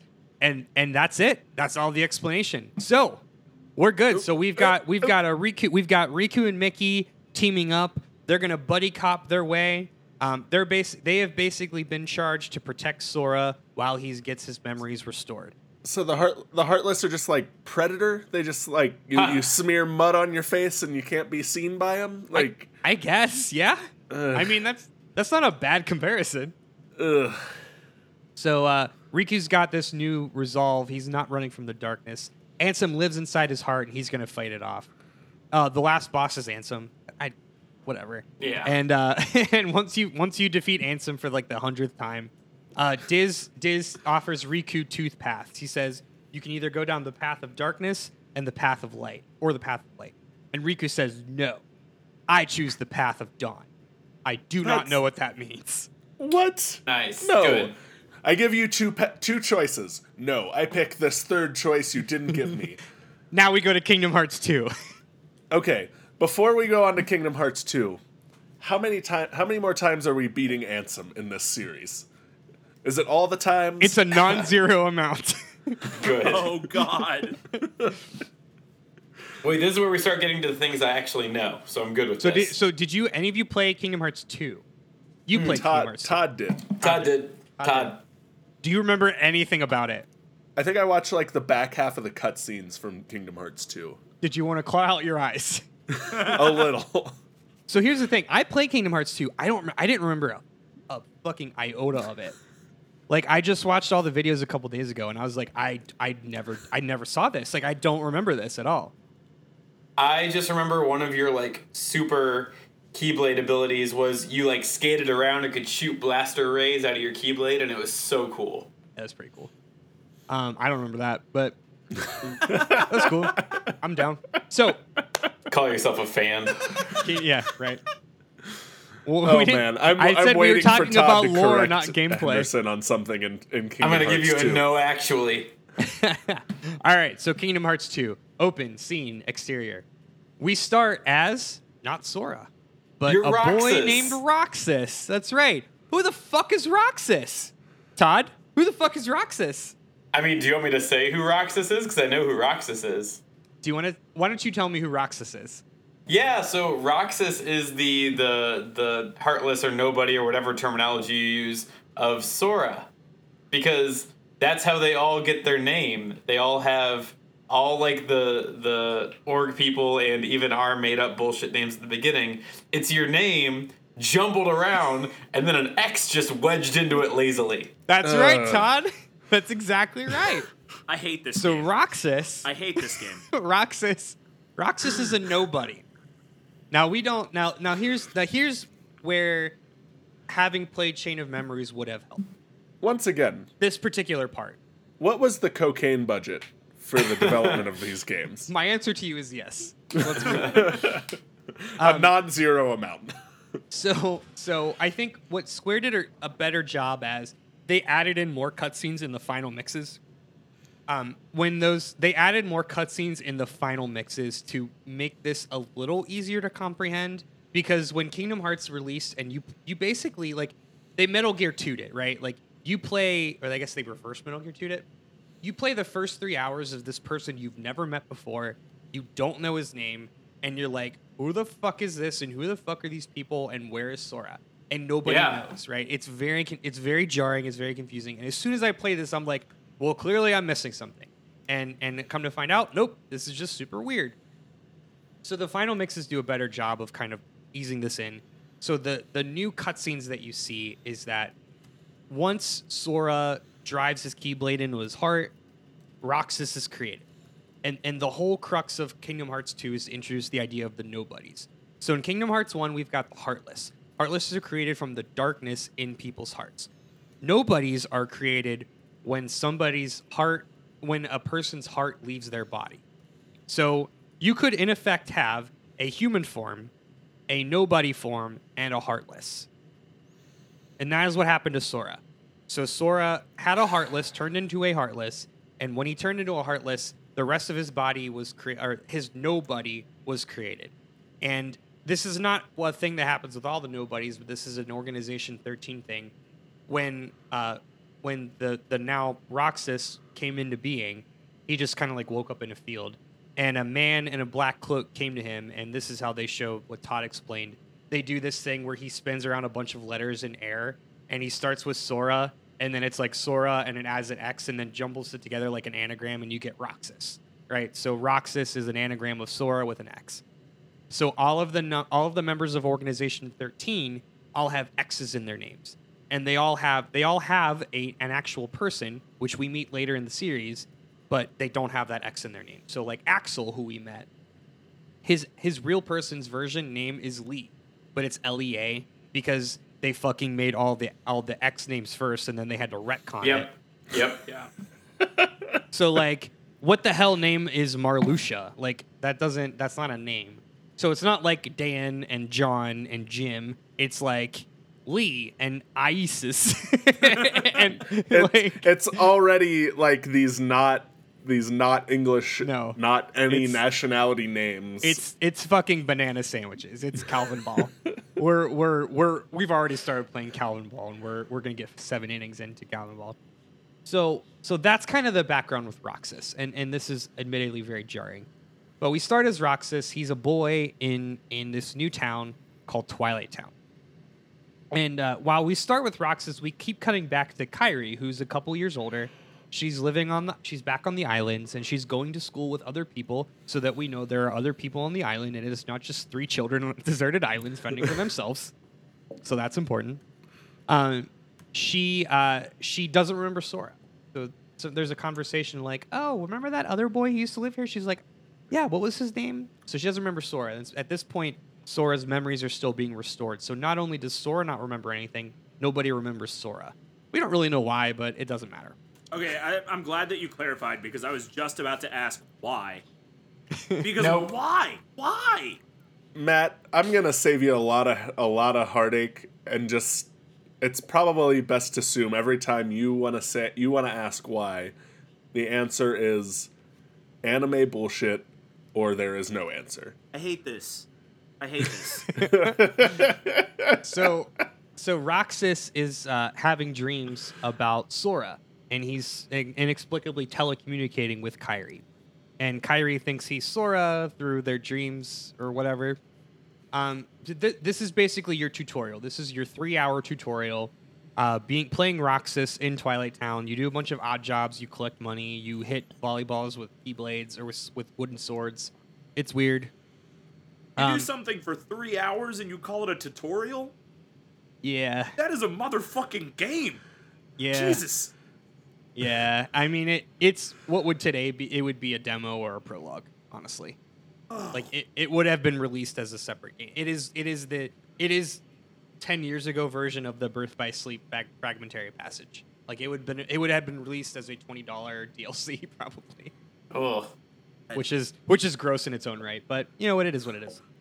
So uh, you go through Twilight Town. Um, the whole it's a very flimsy story, but like you have these other Roxas has these other three meaningless friends, and they want to go to the beach for summer vacation, and you're getting money, and all this weird shit happens. Um, time will stop, and you get you start getting attacked by these goopy gray monsters, and they're kind of like they look like the Putty Patrol, but they're much more goopy, and they're like. And uh, they're no nobodies because they have no body. ah. Get it? Ugh. Ugh. Get it? Ugh. Good. It is. What do we call not what do we call these things that don't have bodies? But they, but but what's weird? They do have bodies. They don't have hearts, but they're no bodies. I don't know. So we're also reintroduced to Axel. So Axel appears. Remember Axel, guys? And his No, sweet I fire don't. wheels. and his don't sweet rem- fire wheels. Oh, okay, Yeah, you do. that He's the guy helps. with the fire wheels. Sure, He's- okay. yeah, you know Ryan from Metal Gear Solid 2. You remember right. him, Matt? Yeah. So so Axel keeps approaching him. He's like, "Yeah, we're best friends." And Rox is like, "I don't know who you are, stranger, person who's Stranger danger. Oh, yeah, j- grown man who's much older than me, um, and who is wearing a black cloak." Does does Kingdom Hearts 2 have an inexplicable mature rating that we're not we're not aware of yet? Um, the other the other weird this this opening is very weird, and and again I can't say enough. It's very jarring. So we keep cutting to these other two figures. This this this person in a black cloak and Diz, the person in the red cloak from Chain of Memories. But you wouldn't know who is Diz if you didn't play Chain of Memories. Um, they keep talking about his restoration is almost complete, and there's a computer voice that's saying restoration sixty eight percent. Um, and we we keep cutting to this, and and what we what's happening is that they're restoring Sora's memories. Uh, that's what we can ass- what we assume if we have the context. But again, you don't haven't played Chain of Memories, you don't know what the fuck is going on. Um, so we continue through his Roxas, more dreams. Uh, he events he starts talking to Naminé again. Naminé from Chain of Memories. You remember Naminé? So I wanna I wanna clarify. To find out who Diz is in Chain of Memories, you have to play through it twice. Yes. You don't meet Diz in the first playthrough. You That's meet correct, him in the second. God. And if you haven't played Chain of Memories at all, you are experiencing an entire character in two that you've never met. That's correct, Matt. Yeah, can can can confirm. Um, this was all very new and jarring, and my junior high brain was like, "All right, Yeah. So, When when do I get to when do I get to punch Hades again? yeah." then 16 year old me was like, I don't care. I don't care. I just want to make out with girls. I don't care. That because that was my 16 year old brain. That's fair. Yeah. We, we got that. Yes. Cool. Anyway, um, so he so Roxas uh, is telecommunicating with Naminé, who gives a 30 second brief uh, brief ex- explanation on what happened in Chain of Memories, um, and then says that Roxel Roxas, excuse me, is crucial to putting Sora back together.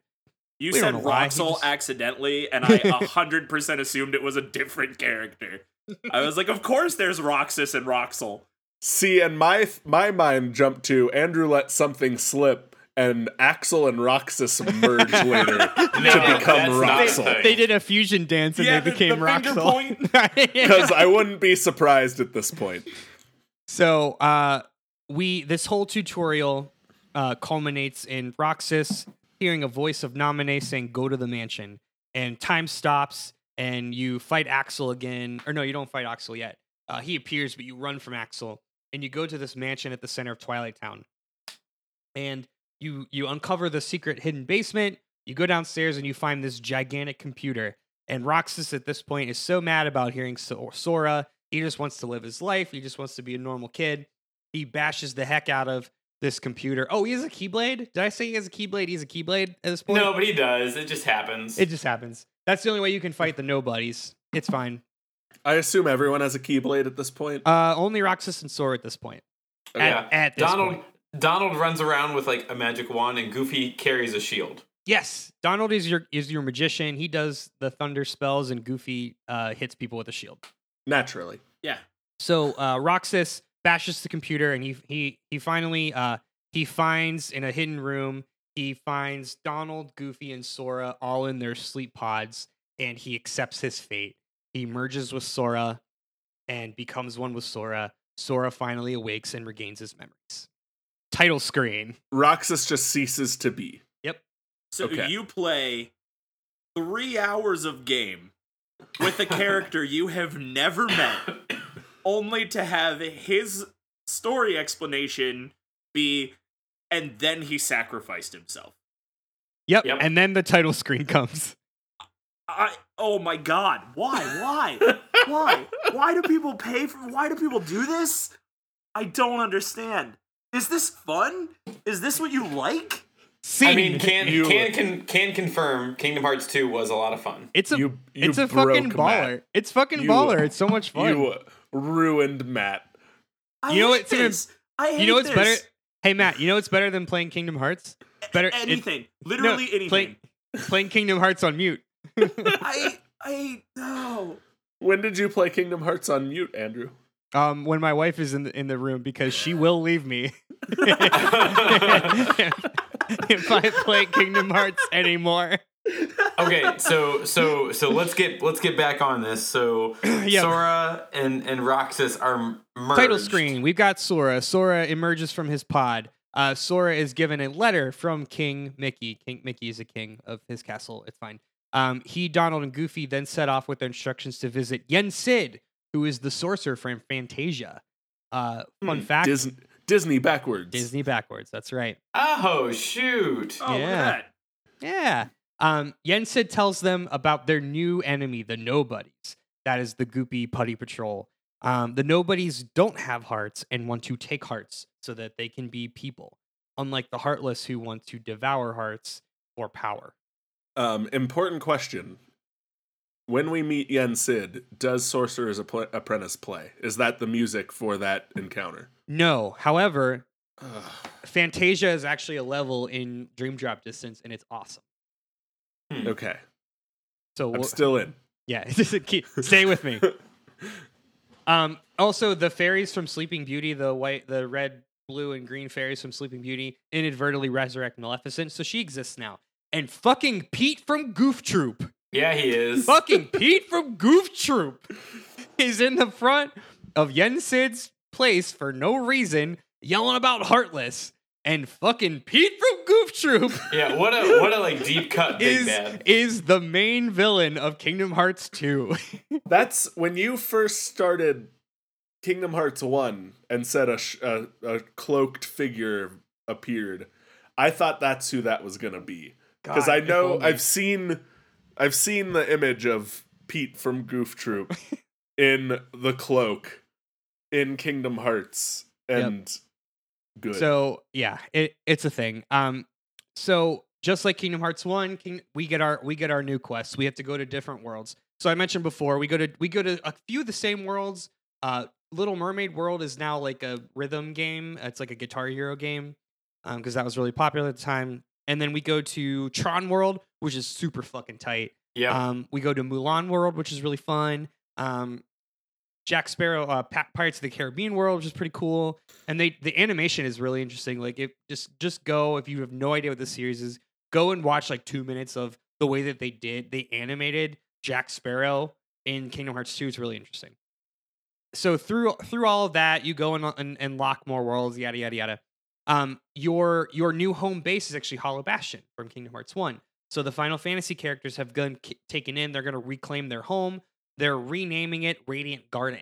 Um, we find out it was actually the original name of Hollow Bastion, um, but uh, le- led by Leon or Squall from Final Fantasy VIII. So that's kind of like your home base. Um, you and they also encounter more members of Organization 13. So you'll remember we've met six so far, um, or seven, sorry, including Axel. Uh, I guess eight if you count Roxas. So we meet Xigbar, Saix, and Luxord. Those are the No. three. In, Those are not names of characters. those are the names of the characters. Those, are, those aren't names of characters. They're casinos outside of Vegas. I'm like I'm like sliding closer to the mat end of the spectrum of Uh, this. So so I'm, I'm ping like ponging said- back and forth, but but Yep. that that was a Me- hard push. Me too, bud. Me too. Um, so organization again, like the organization 13 again is that's the big bad of this game. They're actually the villain. Pete is just a red herring. Uh, organization 13 uh, are nobodies. They are um, they are controlling the goopy nobodies. Um, the organization 13 is being led by a man named Xemnas.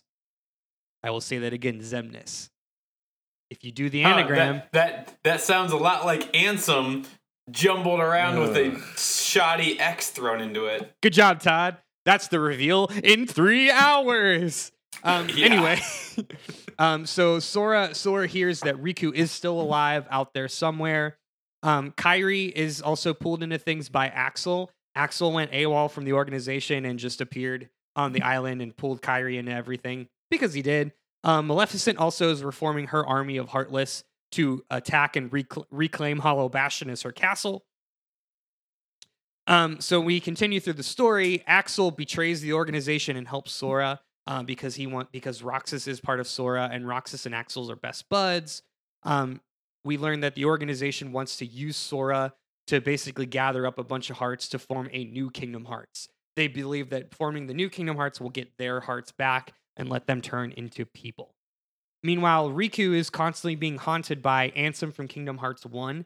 At this point, um, is this what happens at this point? Yeah, so Sora and company make it to the last world, which is the world that never was. This is the world of the of the nobodies. Um, he is finally reunited with Kairi and Riku, but Riku doesn't look like Riku. He looks like Ansem from Kingdom Hearts One, because at this point Riku has basically been overtaken by Ansem, but he's in control. He's he uses Phil LaMarr's voice, but he sounds like Riku. Whatever, everyone just accepts it and it's fine. Um, also, we learned that Ansem from Kingdom Hearts 1 is actually the Heartless of Xehanort, who was the apprentice of Ansem the Wise. I'm going to say that one more time. Ansem from Kingdom Hearts 1 is not Ansem. Ansem is actually the Heartless of Xehanort, who was the apprentice of Ansem the Wise. So wait, what's the that? difference between Ansem the Wise and Ansem from Kingdom Hearts One? Like, Uh, Y- uh, yeah. right. Why does this matter? Like, We'll get there. wait, really? Like we don't know that now? so, so we also learned that uh, this isn't. That's in the movie, Matt. God we also learned that Damn it.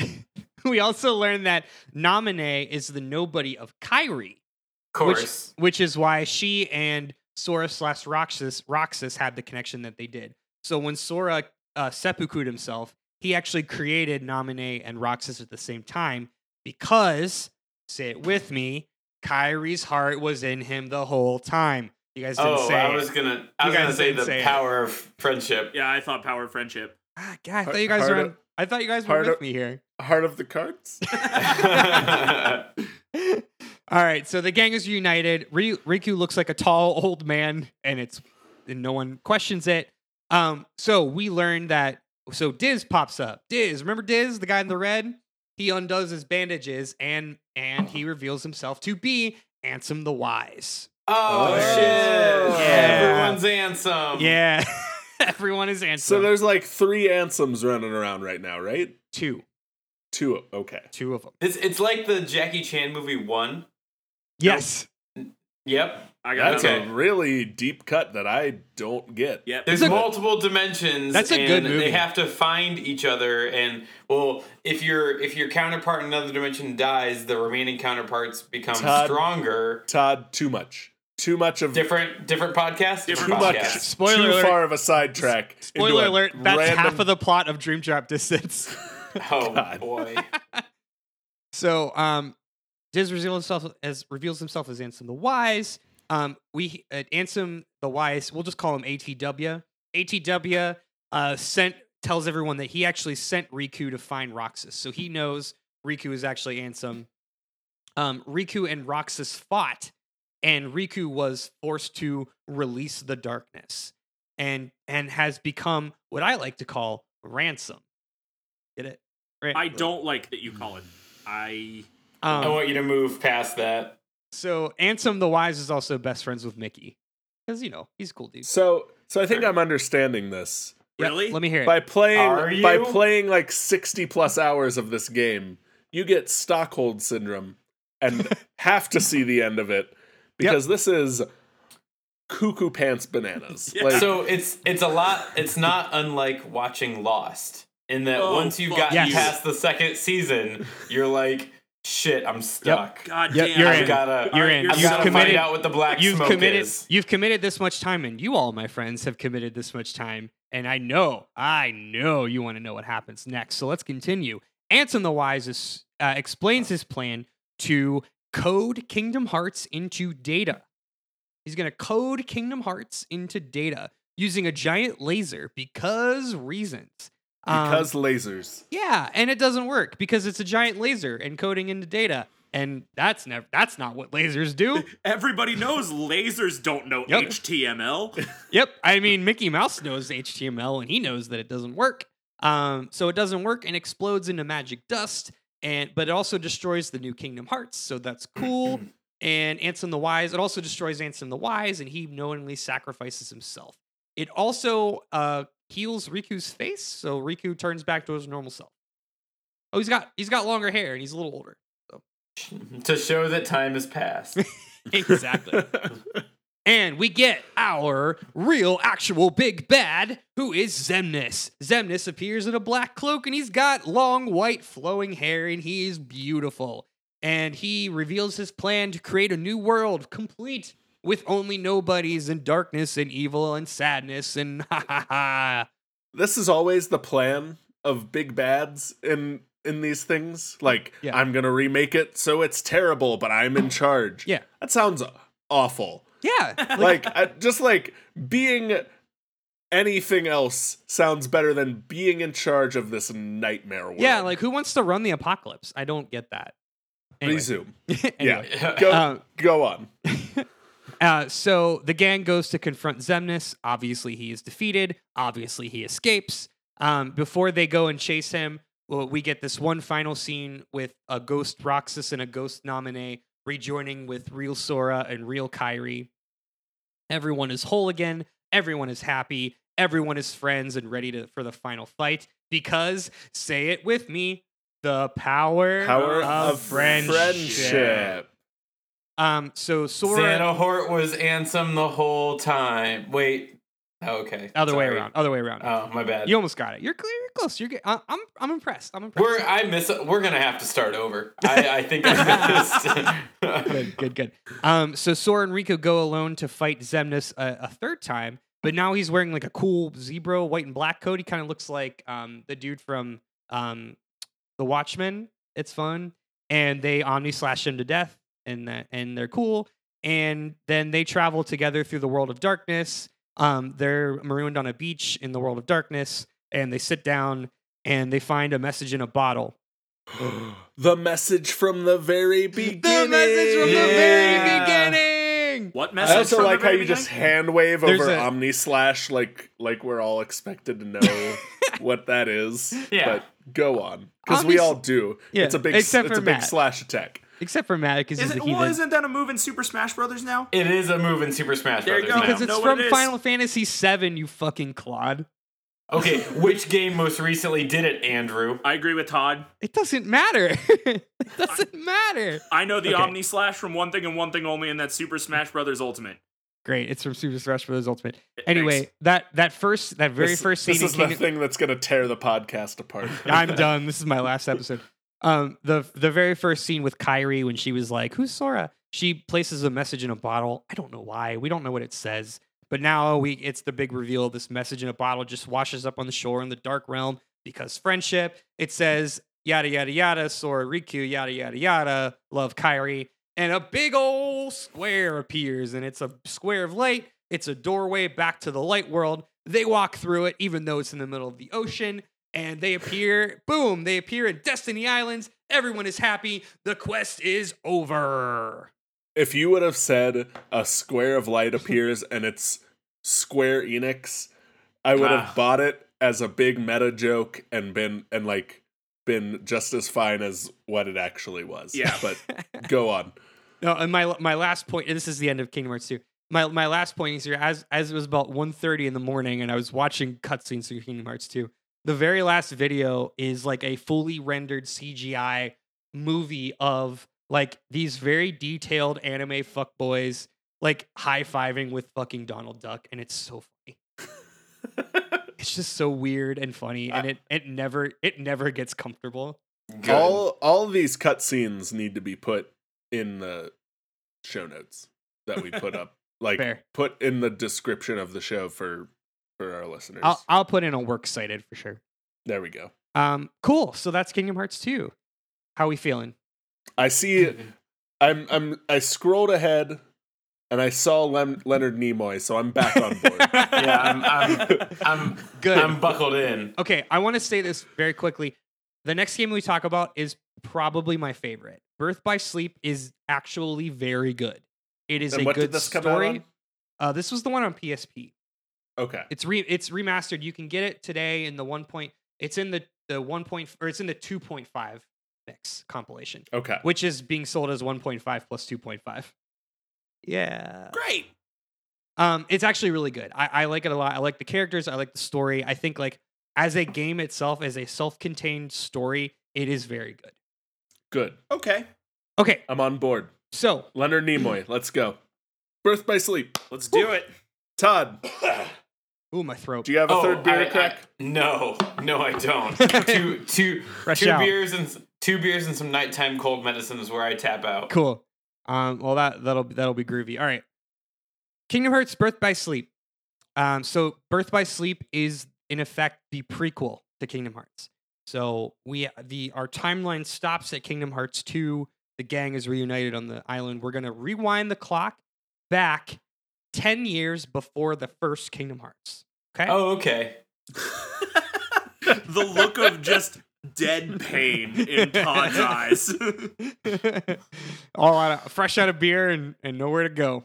Uh-uh. Um, we've got the the main characters here. This is a completely new cast of characters. We've got Terra, Aqua, and Ventus. Those are I our hate it already. Um, none of them have X's in their names, so we know that's a thing. They're, none of them have X's in their names. is this like an is this an earth water fire situation? Earth, air, water? Terra, Terra, Is- Aqua, and who? Ventus. Ventus is the one unless Like you're a- talking about like an air conditioning vent. I didn't get the air reference. I'm sorry. They It's- are. It's they vent, they it's- are. It's, vent. Are you Yeah. serious? Are you fucking serious? so Kingdom Hearts Birth by Sleep is Jesus the Christ. prequel. We've got three main characters. Terra also dresses in brownish orangish hues. hues. Aqua dresses in blue in light blue, and Ventus dresses in kind of green, silvery. Because again, nothing in this series is subtle. Why are you guys my friends? I I'm I'm. Please we didn't keep know going. this. We didn't know this side of you until Um, now. It's it's too late. Yeah. Um. No. I. Okay. Look, I like this game. I think it is a very good game. So, l- let kind of let's step past this for a second. Now, you get three main protagonists. You should see some obviously obvious parallels to our other three main protagonists. Terra connects to Riku, Ventus connects to Sora, Aqua connects to Kairi. That's made important later. Um, but there are obvious parallels in their personalities and how they approach situations. Um, so we start, uh, we're introduced to another new character, Master Xehanort. Now that's a familiar name. Remember, you heard Xehanort before. Mhm. So we as the audience know that Xehanort's a bad character. The the people in the room do not know that he's a bad character. So this there's a lot of parallels to the prequels of Star Wars, where everyone's like, Emperor Palpatine's a great guy. Hooray! and in the meanwhile he's like, "Mm, yes, yes. Except for like again, nothing in this game is subtle. So if you Google right now Master Xehanort, there is no way you can't tell me that he is fucking evil as shit. yeah, I saw that picture. He's very Yeah. evil. He's old. He's hunched over. He's got like all black. He's got like an evil fucking goatee, and he's all he's actually actually rubbing his hands. oh god, yeah, he looks awful. Yeah. So like everyone's like, "Oh, Master Xehanort, have you come to grace us with your presence?" He's like, "Yes, I'm totally not evil." like, and and and I have to say, Leonard Nimoy, R.I.P., does an excellent, excellent voice acting job for Master Xehanort. It's so good. Leonard Nimoy made a career out of like playing the same evil, like like not evil, but everyone knows he's evil character for like the last 10 years of his life, and Yeah. it's great. Yeah. And well, and, and get this: if you don't need more, if you want more sci-fi parallels, so you've got the two warring, I guess the two like main Keyblade masters in this world. You've got Master Xehanort and Master Eraqus. Eraqus is the teacher of Aqua, Terra, and Ventus. Eraqus looks like just like a generic samurai. Is voiced by Mark Hamill. Oh, that's cool. Hey-o. Okay. It's yeah. you See, now you're back in. Um, Back on board. back on board. So you've got Eraqus and, and Xehanort were like the two original Keyblade masters. They grew up together. They were they trained together. They are light and dark. Eraqus is Eraqus is a this is where we get into like all of the Jedi lore. Eraqus is basically your like Yoda Jedi, where he believes uh, the world must be pure light. Nothing, you know, it, it, we all have to be Jedi. Whereas Xehanort is more of like we I want balance, which is where which is what Palpatine was in the prequels, right? We need a balance between light and dark. Of course, Xehanort uh, obviously doesn't mean that. He gets tempted by the dark, yada yada yada. This is a kids game. It's an it's a parallel to Star Wars. You have your villain. Okay. One more pause, because this is, and this will be my last one for a while. I I hope they pulled this this caliber of voice talent for a PSP game, Yes. like a game people were Yeah. gonna play Yes. That's pretty Like- crazy. And- muted ninety percent of the time. Right. That that is how crazy how much well a how much money goes into these games, but how serious how, how seriously they take these portable games.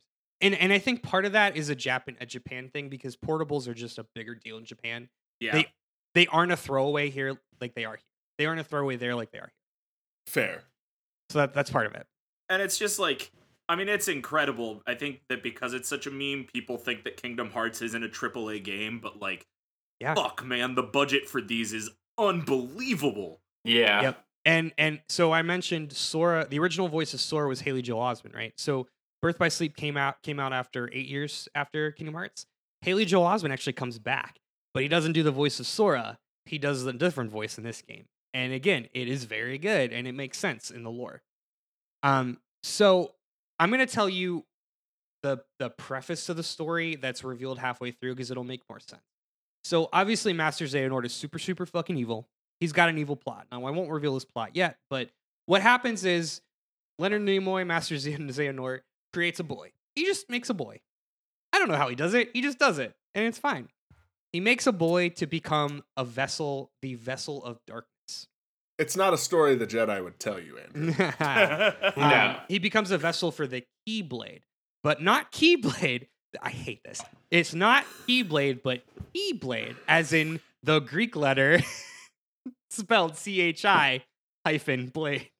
Oh, I hate that. It super super sucks, and the game like knows it, and it just like is just like pulling its dick out and taunting you the whole time. Every time it says fucking Keyblade. You see the like the subtitles in the game, like it it uh, it underlines and italicizes chi.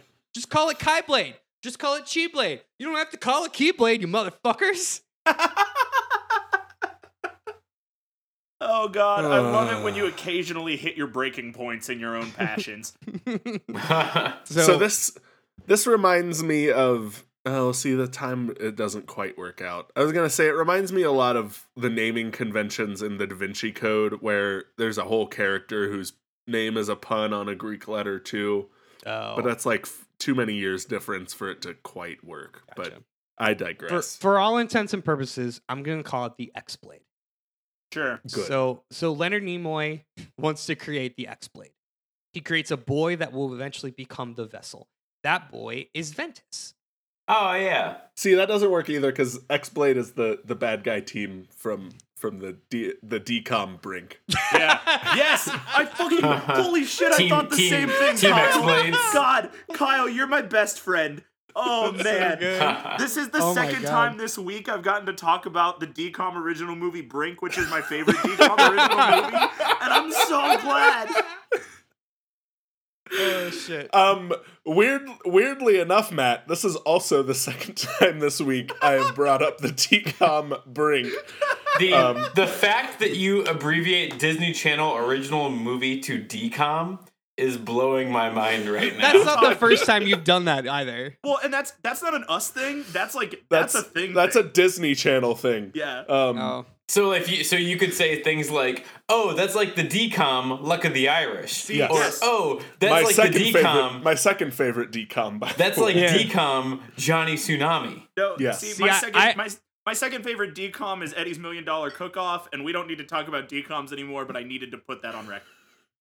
We'll do another episode on DCOMs. Um okay. Will we so though? DCOM No. nuts. Where- where was I? Uh okay, so Leonard Nimoy creates a boy, that boy is Ventus. Um he wants Ventus to do the evil. Ventus can't do the evil, so he extracts the darkness from Ventus's heart to create a new vessel that he names, wait for it, Vanitas. Good. Uh, Vanitas is is also voiced by Haley Joel Osment, and it makes sense because Haley Joel Osment's voice is much deeper, and Vanitas is evil, and evil people have deeper voices in this world, so it makes sense. Um, and twirly mustaches usually. usually, or or they or they rub their hands together and say yes. uh, so now Spock's new plan is to have Ventus and Vanitas fight to create the X Blade. Light versus darkness, good versus evil, plot versus plot. um, Ventus is dropped off to be with Master Eraqus, and that's where we meet Aqua and Terra, and that's actually where the game starts. Um, you get the rest of that in flashbacks, but it's it's too it's too titrated, too tri- titrated. Excuse me. So we got Aqua, Terra, and Ventus. They're best friends. They hang out all the time. They love each other. Uh, they're gonna be together forever, et cetera, et cetera. Um, Aqua and Terra are studying to be Keyblade masters. So the first kind of mission or the first like part of the game is the day of their Mark of Mastery exam. That is the official test to become a Keyblade master. And this is where we're introduced to Xehanort for the first time. He comes in all hunched over, like, and they're like, "Great, Master Xehanort's here. He is a a great and noble master who will totally not take over the world." He's like, "I definitely won't." And uh, he he notices the darkness in Terra's heart, and you see a point where he like waves his hand and creates a bunch of darkness evil balls to attack Terra, and they fight, and some darkness evil comes out of Terra. And what happens is Master Eraqus decides that Terra cannot control the darkness, and he appoints only one of them as a Keyblade Keyblade Master. That is Aqua. So Aqua becomes a Keyblade Master. So this is all just the Star Wars prequels. Yeah. Rehashed into Kingdom Hearts. Yeah. We cannot grant you the rank of master. Like Yeah. he gets all I sense he's I gonna sense fear within you. Yep. Yeah, exactly that. Okay. There's okay, a lot of on. parallels. And this is before Disney bought Star Wars too. Uh, You're right. This is this is when Disney only really wanted to buy Star Wars. Right, because if had they owned Star Wars, they just would have made Star Wars. Um, Yeah. So at this point, in, mechanically in the game, you actually you get to play through the three different campaigns. So the game is split up between Ventus's campaign, Aqua's campaign, and Terra's campaign. It's really cool how they do it. Um, they all do different things. They go to the same worlds, but they see different parts of the worlds and they meet different characters. Um, they have different quests, and they all interact at like different points. So they all there's like one kind of flowing story, but it's like watching Crash, but if, if only you watched it from like different people's perspective. It's a pretty interesting. I like that storytelling approach. Um, it obviously pads a game out, a very short game into a very long game. Yeah. So you know, win win win. Um, That's that's better than fetch quests that take you halfway across the map and back. So Ooh. I'll take True. it. Yeah. ouch, ouch, dagger to Todd's heart. So Okay. Fallout was two weeks ago. It's fine. All right. So again, well, this is a pretty common thing with Kingdom Hearts. They have that episodic thing where you go through the different worlds. Each world is its own kind of contained story. We don't need to go through the world story. You play through. These are all different worlds. You go through like Sleeping Beauty. Uh, you go through um, Cinderella, um, Lilo and Stitch, which is kind of interesting. Um, you go through. You actually go to like Disney Town, which sucks because you only hear the Mickey Mouse Club song for three hours in it time. Um, yeah, that, that's Nice. that's when you play it muted. Faux show. Um, you go you go back to Peter Pan World, and um, there's a couple other ones. That, oh, you go back to Hercules World. So there's a couple. I guess there's a couple. Um. Anyway, so long sh- long and short of it, the different campaigns go like this. Terra's campaign is all about him being tricked into Breaking Bad. So Xehanort is kind of controlling him from the shadows, turning him against his friends. Um, he's kind of tricking him. You know, Terra's got a little bit of envy that he wasn't made a master, and he he thinks he has to like prove himself. So Xehanort takes advantage of that. Um, Ventus is chasing after Terra because Ventus has kind of got this like little brother complex. Um, so Vanitas has appeared in Ventus's room or something, and is like, you know, he's gonna do bad stuff, right? And Ventus is like, I have to save him. So Ventus goes and chases after Terra. Spoiler alert, he doesn't save him. And Aqua is chasing after the two of them. Aqua is like the team mom, is like, I have to save both of them. And and the, there is you're supposed to play it like Terra first, Ventus second, Aqua third. And and not and and again, just to, to kind of spoil the ending, all of these end bad. Which is why like which is why like i narrative narratively i think this is a really interesting story because it's the first time that they were like okay with doing bad things to their character yeah. Interesting. Okay. Yeah. So, if um, I want to, am I understanding right then that um, so like Terra is kind of the the bad one, Ventus is kind of the like conflicted one, and then Aqua is the good one. Ter- uh, there remember i said that they have parallels to sora riku and kairi? Yep. they they, Yeah. they have the same personalities. So terra Okay. is terra is the de facto like strong man. He wants to protect everybody. He wants to be bigger than you. His dad can be his dad can beat your dad. You know he wants to be better than everybody. So he's ambitious and that's his downfall. So when he doesn't become a master you know he's like kind of envious. He needs to be better. He needs to defeat his weakness ventus is like the carefree like everything is cool everyone's my friend like sora where his like his he's he's he's the the the kid with the most heart in captain planet like whatever He's then- the the go the Goku, the like yeah the super Mhm. innocent, but also yeah he's goku can kick your ass. Exactly. Okay. and and Aqua actually Aqua's my favorite character. Um, Aqua is a much better version of Kairi, where she's like the you know she's kind of like the she sees them as brothers, but she knows she has to protect them. But she's like the most like level headed one. But mechanically, she like she uses a lot of magic, and all her stuff is like retooled to use magic. So it's really fun. So they have different play styles, right? So like Terra is really is much slower, but he's like a bruiser. Um, Ventus Okay. is hits hits less. Like he's like playing with Kirby, so he like he attacks really quickly, but he doesn't hit as hard. And Aqua uses like a lot of magic, so she gets like different abilities than the other two get. because She's more uh, she does. So it's interesting. Gotcha. It's gotcha. neat. I, I I like how I like like I said, this is a very good game. Like if you're gonna play one Kingdom Hearts game, I would actually consider playing. Um, so we were introduced to the to the the bad guy. Now remember, we're ten years in in in the past. The Heartless don't exist yet, so we're introduced to this entity called the Unversed. And the Unversed look like the Heartless, but they're different. They're much more cartoony. They're purple instead of dark purple.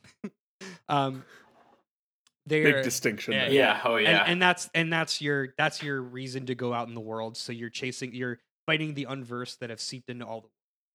Now with Terra, we're also introduced to the princesses of heart. Remember, I said way back in Kingdom Hearts, you've got all the Disney princesses. Well, now this is when you're actually visiting the the different pris- Disney princesses. So you're seeing Snow White, you're seeing Sleeping Beauty, and the first thing that Terra does is actually tricked by Maleficent because Maleficent at this point is still in Sleeping Beauty world. And Maleficent sucks. Maleficent sucks. So Maleficent tricks Terra into stealing, taking Aurora, uh, Princess Aurora's heart. So that's like kind of setting off all of the setting in Mm, motion everything that happens in Cage One. Yeah, see, you guys are on board. You get it. You get it. So Terra breaks bad. Um, he is he is tricked by Xehanort. He eventually, at the end of his campaign, he is led to um, he's led back to the uh, the what is it called? Like the world of beginnings or something. It's the world you start in with Master Eraqus. Master he he comes in and Master Eraqus is about to cut down. Is about to kill Ventus, and he's like, "No, don't do it!" And you actually kill Master Eraqus as Terra, which is like very emotional. You're like, "Oh shit, I just killed my dad," and uh, and then it culminates into the end of the game. And, and let's let's put a pin in that. Ventus's story again is chasing Terra. Ventus is actually is also fighting Vanitas. So Vanitas is kind of haunting Ventus, and you fight him a couple times, which is kind of cool. Vanitas is just like a clone. He looks the same as Ventus, but he has black hair instead of blonde hair. And then little little more uh little more uh yeah, eyeliner. yeah, Mhm. and and Ventus like is kind of seeing the implications of what Terra did because Terra's like fucking up the worlds. Ventus is starting, Yeah. to, starting to put it right, and Aqua's cleaning up basically, which is again kind of neat.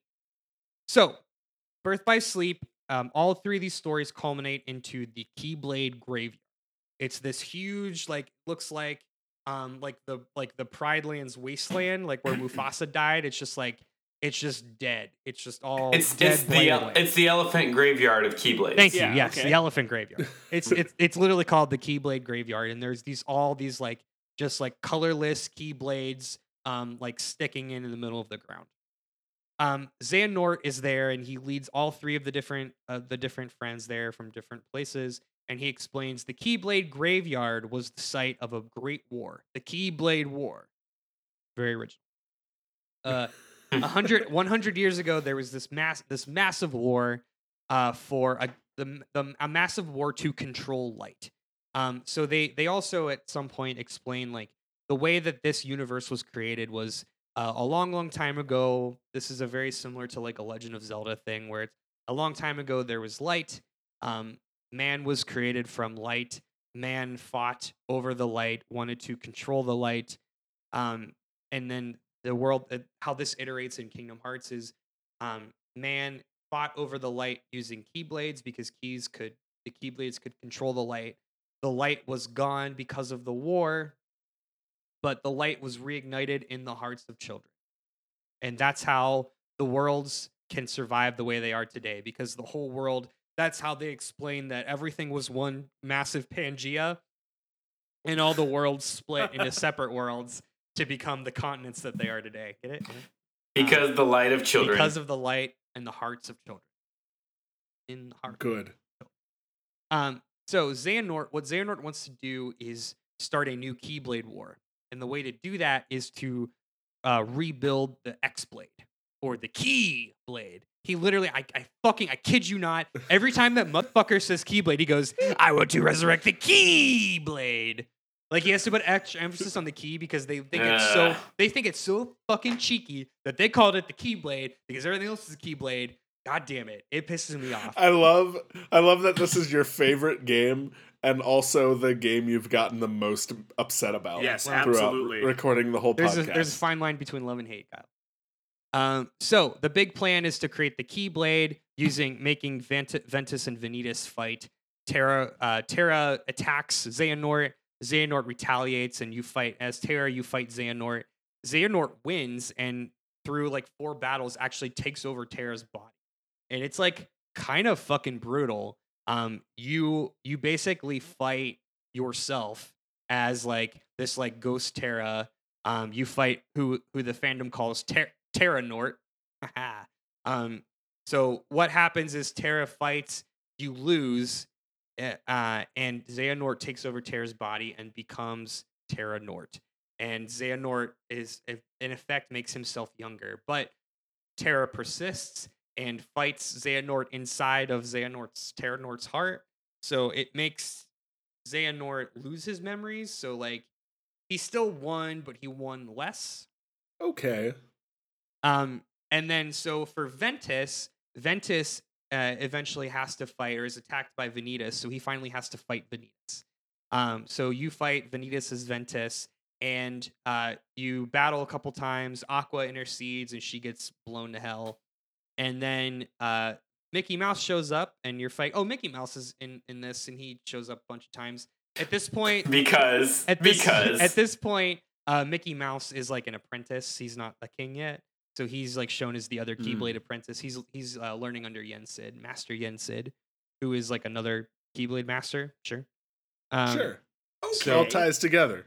They're fighting. It's like so. it's like poetry. yeah, so you team up with Mickey Mouse to fight Vanitas, and then uh, you beat Vanitas, but then he sucks you into scary dream space, and so you're fighting again. You're fighting Vanitas again in scary dream space. Um, oh no, I'm sorry. Vanitas wins and sucks you into his scary dream space. Then you're fighting Vanitas in scary dream space. Um, he creates the X Blade. The X Blade happens, but you beat Vanitas, and the X Blade is shattered. So the X Blade is stopped. Is uh, you've you've halted it from being created, and then finally Aqua um, fights. Do you remember? do you guys remember Xigbar? What? Who the fuck is Xigbar? um, he's he's one of the thirteen. He's one of the organization thirteen. okay. Did we got talk a okay. about voice. that? He's got a voice like this. And it's, He was- He was one of the throwaway names from from uh uh Chain of Memories, right? Yep. So I, One of the, he was a throwaway name until now. I was gonna try to. I wanted to gloss over it, but it is important. So one of the worlds that you visit is called Radiant Garden, and that is actually Hollow Bastion before it was taken Yeah, over before by it was Hollow Bastion. Exactly. Oh! So Radiant Garden again is where all the Final Fantasy people live. Well, you start to meet throughout the different campaigns. You meet these other people who are who later become the organization members. So you actually run into Axel and Xigbar and Lexaeus and Zexion, and these are I'm just saying nonsense. Um, but one of Xigbar or, or in this world, Braig, B R A I G turns into Xigbar. Yeah, it's an anagram. You get it. Ah. So Braig is just this like douchey guy who's like wears a scarf and has a crossbow, and he's basically working for Xehanort like as a like a like a double agent.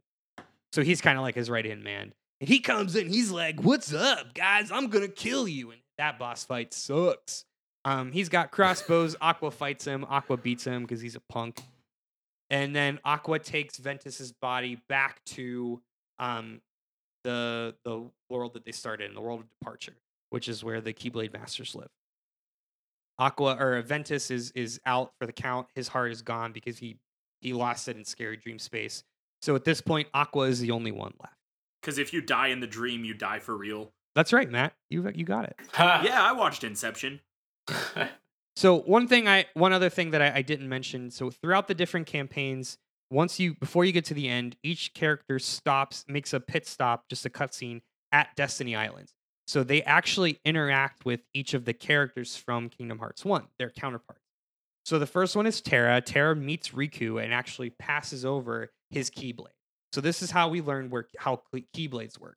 Keyblades choose their owners. You have to be given a Keyblade. You can't And just say like I brought want a in Keyblade. Harry Potter. And we brought in Harry Potter. Yep. So this is our first retcon. This is how we explain how Riku and Sora can have Keyblade. So Terra gives his hands his Keyblade over to um, Riku. Now Ventus does not hand his Keyblade over to Sora. Ventus never meets Sora. Terra meets Riku and Sora. Aqua meets Kairi, but Aqua meets Kairi in Radiant Garden. So that at that point we also learned that Kairi is not natively from um, natively from Destiny Islands. She's from Radiant Garden. She was then transported to Destiny Islands after Radiant Garden fell to the heart. You guys following so far? I feel like that's gonna be important. That you said that in a way that made it sound important, and I still didn't understand. That's fair. It's not that important. Uh, Aqua then bequeaths her Keyblade to Kairi. That will be important later. Okay. Um, so the last bit is when Ventus's heart is lost to scary dream space. We find that his heart he's diving into darkness, and the last thing that he says is something like, "Oh, it's you. It's so warm." Don't try to get anything sexual from that. I know it sounds sexual. It's not that weird. Um, but basically It's a little weird. it's him encountering Sora's heart. So Ventus is somehow finds his way to Sora's heart, and merges with Sora. Okay. So now that's how Oh. the three of them end up connecting with the the protagonists from the first game. So that's effective. That's basically Birth by Sleep. When you beat all three campaigns, you get a super secret special ending, and that's what happens after. So this is your epilogue. So what happens after all the Keyblade graveyard stuff? Um, Aqua takes Ventus's body back to um, the land of departure after the whole Keyblade aftermath. She then uh, uses her key Keyblade to seal the land of departure. Now I remember, the land of departure is like a big castle. Looks very similar to Castle Oblivion, and we learn that the land of departure is actually Castle Oblivion. The Ah! power of friendship. So uh, this is how we learn that Aqua has seals away Ventus in the in Castle Oblivion in like a hidden chamber. Uh, no one knows where Ventus is except for Aqua. Aqua then goes to chase Terra. Um, she encounter she confronts Terra back in Radiant Garden. Terra Terra is now completely full Terranort, which means Xehanort has taken complete control of his body. His hair is a snowy white, a radiant white, if you will. Um, Terra then fights Terranort. Sorry, Aqua then fights Terranort, and uh, and and actually wins. So Terra beat or Aqua beats Terranort, and uh, drives the darkness away from Terra. Um, long enough now. Terra's too. ugh, Jesus Christ, this is hard. Xehanort's heart is too strong to actually sever the connection, but Aqua is able to kind of like delay it. So she delays it long enough to to split them apart, and then she chase and then she dives into the darkness after Terra. So now Aqua, eh, we close in with Aqua being lost in the realm of darkness, searching for Terra. That's gonna come back later. It absolutely No, that we never we never hear about that again. All right. Actually, Oh, good. right. I'm just gonna forget everything. Either that's one of you sounds completely believable. Like I don't know if it's important again or not, but either option sounds realistic. Yep. So honestly, guys, there's there's only one more game that actually matters. The next couple games are effectively filler. So I'm just gonna like I'm gonna give you a real quick highlight. So the next game is 358 over two days. This follows Roxas. Remember Roxas? Roxas. Uh, this follows The- Matt's that person who like doesn't matter because he gets absorbed halfway through Yeah. two. Okay. So this whole game is basically just focusing on what happened to Roxas in between the time that he was created and in between the time Sora regained his or in between the uh, Kingdom Hearts or no Chain of Memory. Um, which is why it's 358 358 over 2 days. I don't know. Actually. I think it's 358 days. I don't fucking. Um so basically look, this one does My brother tried to explain it to me. It's It- like something about how long one of them is in. The one is in the memory th- recovery for like a little over a year, and then the, or Look, it's stupid, it doesn't or matter. vice versa. Yeah. Here- it's- here's the deal with 358 over two days. It's it's Roxas is best friends with Axel. They meet they they meet the they're introduced to the 14th member of Organization 13. It is a girl. Her name is a young girl. Her name is Xion. Xion is actually a an imperfect clone of Sora made by Xemnas as a as a fallback plan for some reason. Basically, Xemnas and the rest of the organization want to prolong. They want to they want to distract they want to stop Sora from regaining his memories because he is, you know, their their enemy, obviously. So Xion was like his like plan B. so we've we've got some X Men X Men in our Yeah, kinda. Uh huh. Yeah. Um again, like what kind of name is I O N? Like I don't know what name that is. Neo? Nio? I don't know. Um that's why like they make these names and then they don't really care about what their actual anagrams are. As long as it has an X in it, Yeah, as long as there's an Yeah. extra fine. So look, long story short, um, Xion it becomes friends with Roxas and, and Axel. The three of them kind of break away from the organization. Um, Riku's in there at this point. Riku's still fighting back the darkness. He's trying to protect Sora. So Riku's been told to find Roxas. So basically, Roxas and Xion are the keys to restoring Sora's memories. They are effectively part of Sora. They need to merge back with Sora to restore Sora's memory. So Riku um, gets in contact with Xion. Xion agrees to basically like off herself Roxas doesn't want to do it. Roxas uh, falls in love with Xion, and Roxas gets all pissed off, and and he and Riku fight, and they have a really cool anime battle in on a walking like defying gravity, walking, running up a building, fighting with like dual wielding keyblades. All right. It- it's a whole thing. It's a whole reason that there was a video. There was a super secret video at the end of Kingdom Hearts 2. Todd probably remembers this. Um, Oh no, I don't. it was the i- if you haha, if you like hundred percented Kingdom Hearts 2, you got this sweet video of these two guys in black cloaks having a cool anime battle. This whole game is to justify that one minute video of an anime battle. Jesus. Yeah. It's it's God damn. this one's I this one sucks. This one sucks. I I really love because this is I can see your breaking point here because you have a bullet point that is just Zia Yeah. Xion. Like like you, this is where you quit and you're like, damn it. yeah, there's there's there's some good ones in my notes here. So um, Riku is blindfolded because I don't know, it looks cool in anime.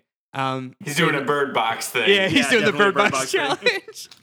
so he fights Roxas. Uh, Roxas beats Riku. Um, so Riku has to quote unquote unleash the darkness. He un- undoes he undoes he quits his bird box challenge and turns into Ansem. So that's also retconning why Riku looked like Ansem in Kingdom Hearts 2. Um, he uses the power of darkness to overtake R- Roxas.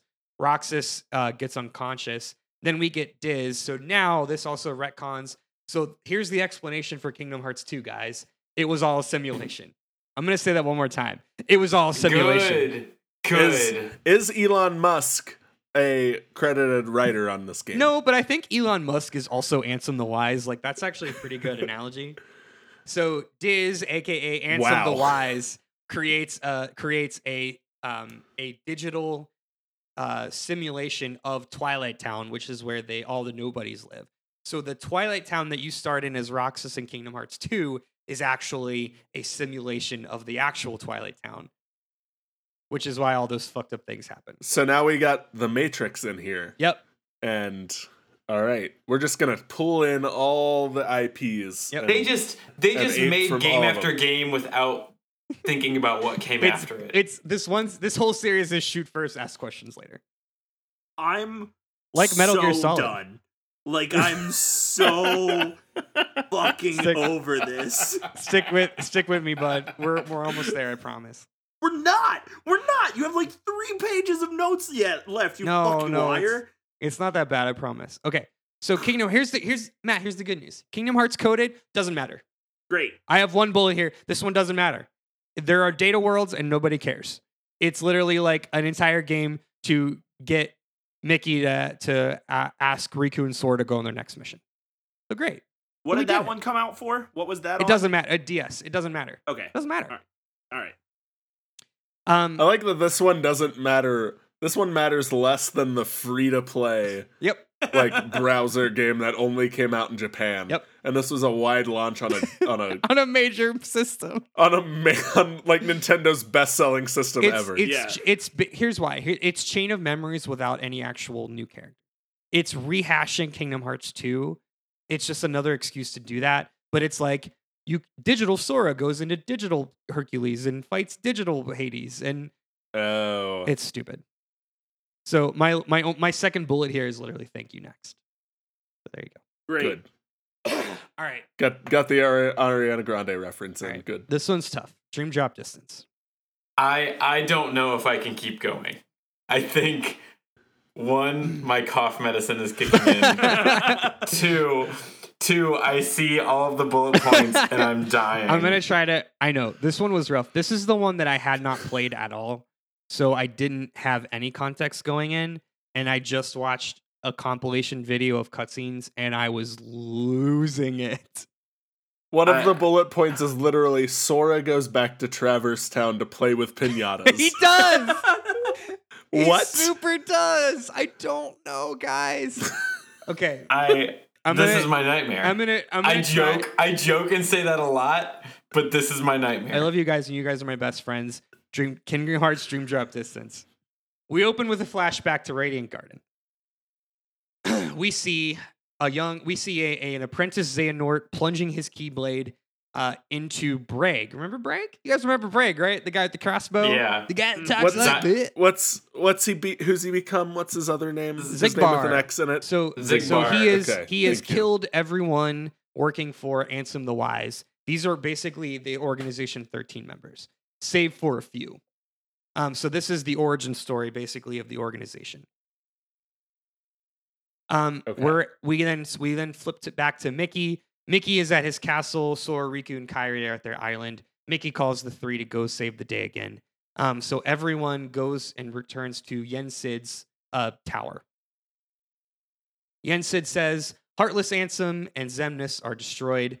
Unfortunately, the return of the real Master Xehanort is inevitable. So Yen Sid wants to put Riku and Sora through the Mark of Mastery. Remember the Mark of Mastery, guys? That's where it you know, became Keyblade Masters. Yeah, it's the the Kobayashi Maru. Um, so they their quest is to they have to go back into the dream world. So now we've got we've got Star Wars, we've got Ins- we've got the Matrix. Now we're in Inception.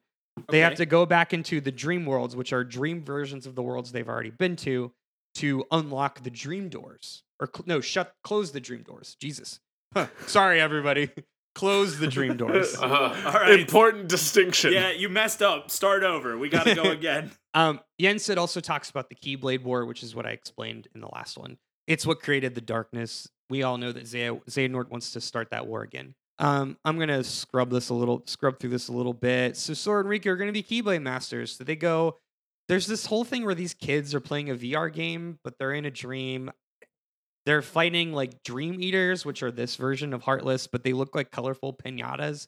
I thought they were the bad guy, but at the end of it, Sora wants to go play with them, so I guess they're good. I don't know.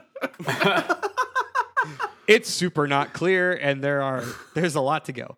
Um, so here's here's interesting thing. So Sora and Riku both go now in this game. You can play as both Sora and Riku, and they all have different. They both have different campaigns. Sora's is, is straightforward. Riku's kind of following Sora. So Sora Sora finds the door to a world. Riku closes the lock. Okay. Um, Sora is like playing this weird VR game, all happy go lucky, and Riku's being haunted by Ansem. Remember Ansem? You guys remember Ansem, right? yeah. I guess. Oh, I just have a note here that says Jeff Bridges. I don't know. I don't know why. Um, so here, so here's the deal. So like the other Kingdom Hearts games, you go through the other worlds. So some of the worlds in this one, I again, I was only watching the cutscenes, so I don't really know. I think Tron was another one, but they went to they went back to Tron Legacy, so it has the weird Jeff Bridges, like Ghost of Jeff Bridges, digital Jeff Bridges. Nice. Um, so Tron Legacy is in there, and um, uh, da, da, da, da, Esmeralda and Quasimodo. What is that? Hunchback of Notre Dame. Of Notre Dame. yeah. There's other ones. Oh, you got- you do like the Three Musketeers or Three Musketeers, the one with like Mickey, Donald, and Goofy, which is like kind of cute. Yeah. Um, but the, so the so the side story that's happening is remember all those dudes that got stabbed in, in uh, the bottom of Xehanort's lab that became the organization. Well, they start waking up. Yeah, Matt remembers. Yeah, um, Matt. They all start waking up because hey, Matt, do you know why they woke up? Why don't you tell me? The power of friendship. Actually, no, Whoa. but that was Well- close. They were because their because their nobodies were defeated. Uh, Oh. that was gonna be my second Oh. guess. makes much more sense. Yeah, totally. We're all on track. We're all friends. Um, so they all wake up and it's like kind of this like horror scene where they're like, oh fuck. Because remember, as nobodies, they don't have hearts. And by having no Mhm. hearts, they have no souls. So now they're like, oh shit, we did some stuff, y'all. Um, so they're kind of just like, what did we do? Oh fuck.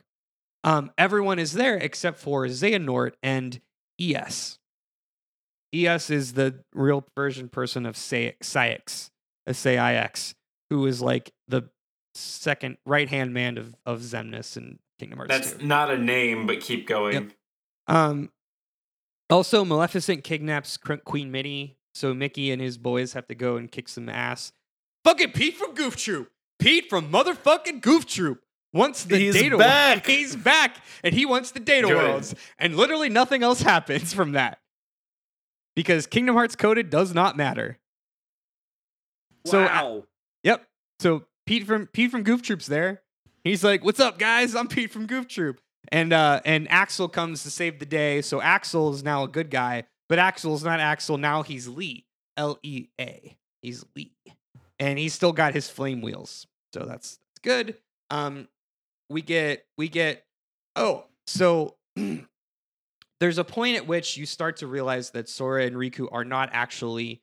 The game is hinting that Sora and Riku are not actually going through dream worlds, and they arrive at the three mus- mouse, three musketeer world, but it's the Disney Three Musketeers where Mickey, Donald, and Goofy are the Three Musketeers. Now, obviously, Sora is like, "Oh, Mickey, Donald, Goofy, we're all friends," and they're like, "Who are you?"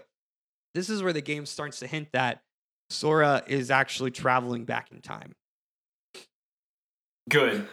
Just Whoa. hints at it, just casually. Wait, what the fuck? Yeah, guys. This is No, don't slow down. is- Keep going. this There's is- no point. this is where it gets bad. I, So, so this is season oh, five of this? Lost. yeah, this is season five of Lost. This is where the Okay. smoke monster becomes is is all of us. and as you can hear my voice start to go, you can see my notes here. This is my slow descent into madness.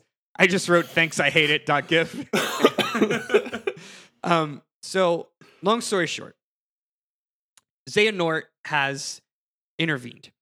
We see this black cloak figure throughout the rest of the throughout the first couple worlds, and they're like, "Oh shit, more organization." Well, that black cloak looks is a is a small boy, and he's got white hair, like Xehanort, but it's not Xehanort, but it is Xehanort. It's Xehanort, y'all, but it's a younger version of Xehanort. Oh, Uh, Now here's Okay. time travel. Here's what happened, guys. Yeah, Xehanort fucking Back to the Future 2'd himself back in time to talk to a younger version of himself to uh, to basically take over the world. Okay. I mean, you used a reference that I understand at a very deep level, so like Yeah. I'm here. I'm Yeah, with you. yeah, like that. That is how I had to explain it to myself. Matt's back on board. Cool. Yep. Back to Welcome. the future. You got me, baby. All right, awesome. Well, welcome back. Um, so that's kind of my best way to explain what happens. This is fucking poo poo garbage nonsense. Like the rest of this game can just can just fuck the hell off. Okay, like I'm done with it. I was I, I literally like I was on board with this whole fucking thing. Like Star Wars great, Matrix great, Inception great, time travel. Get me out. Get me out of here. That's it. This is where I draw the line, motherfuckers. Okay, so let's just let's just go through. We'll go through the high points. So Xehanort is trying to uh, Xehanort is is actively trying to prevent their quest. So he's fucking with them. Um, Sora goes through all his dream worlds and ends up in the world that never was. The world that never was was also the end of Kingdom Hearts 2. So we're we're back there. He's like, "What the fuck? I thought we defeated all this because the organization is gone." Xigbar shows up. Not Brig, but Xigbar hmm the the nobody version of Braig. And he's like, "What's up? I'm kind of a piece of shit." And he's and he says, um, they he hijack basically hijacked their trajectory, and he's been controlling them the whole time, and he threw them back in time. The reason that they can do this, and this is where this is where Kingdom Hearts lost me, is their explanation for time travel because they can't just Back to the Future it and say it's time travel. Don't think about it. They have to give an explanation. They say time travel is possible, but only if there is there was a part of you that existed at that particular point. So, do you guys remember Kingdom Hearts 1? yeah. It seems like so long ago. Do you remember back when Sora was visited by a mass stranger saying this world will be swallowed in darkness? Uh huh. Oh, look I at that. do because I tucked that away because I thought that was gonna be Yep. Pete from Goof Troop. It's not Pete from Goof Troop. God, I wish it was Pete from Goof Troop, child. Oh my God, do I wish it was Pete from Goof Troop. No, this is how Kingdom Hearts retcons everything because they can't just have Kingdom Hearts 1 be like this kind of fun, cerebral, like it doesn't need it. Everything doesn't need to be something, okay? It's like it's like trying to make the Zelda timeline. Like just let it be ob- oblique or like just let it just let it be opaque. Like it doesn't have to be completely clear. Um so they they say, okay, well, you remember that masked figure? That was actually Xehanort, but not like, but like a different Xehanort. It was a part of Xehanort who implanted himself at that particular moment, at that particular time, so that he could time travel back at any point. What?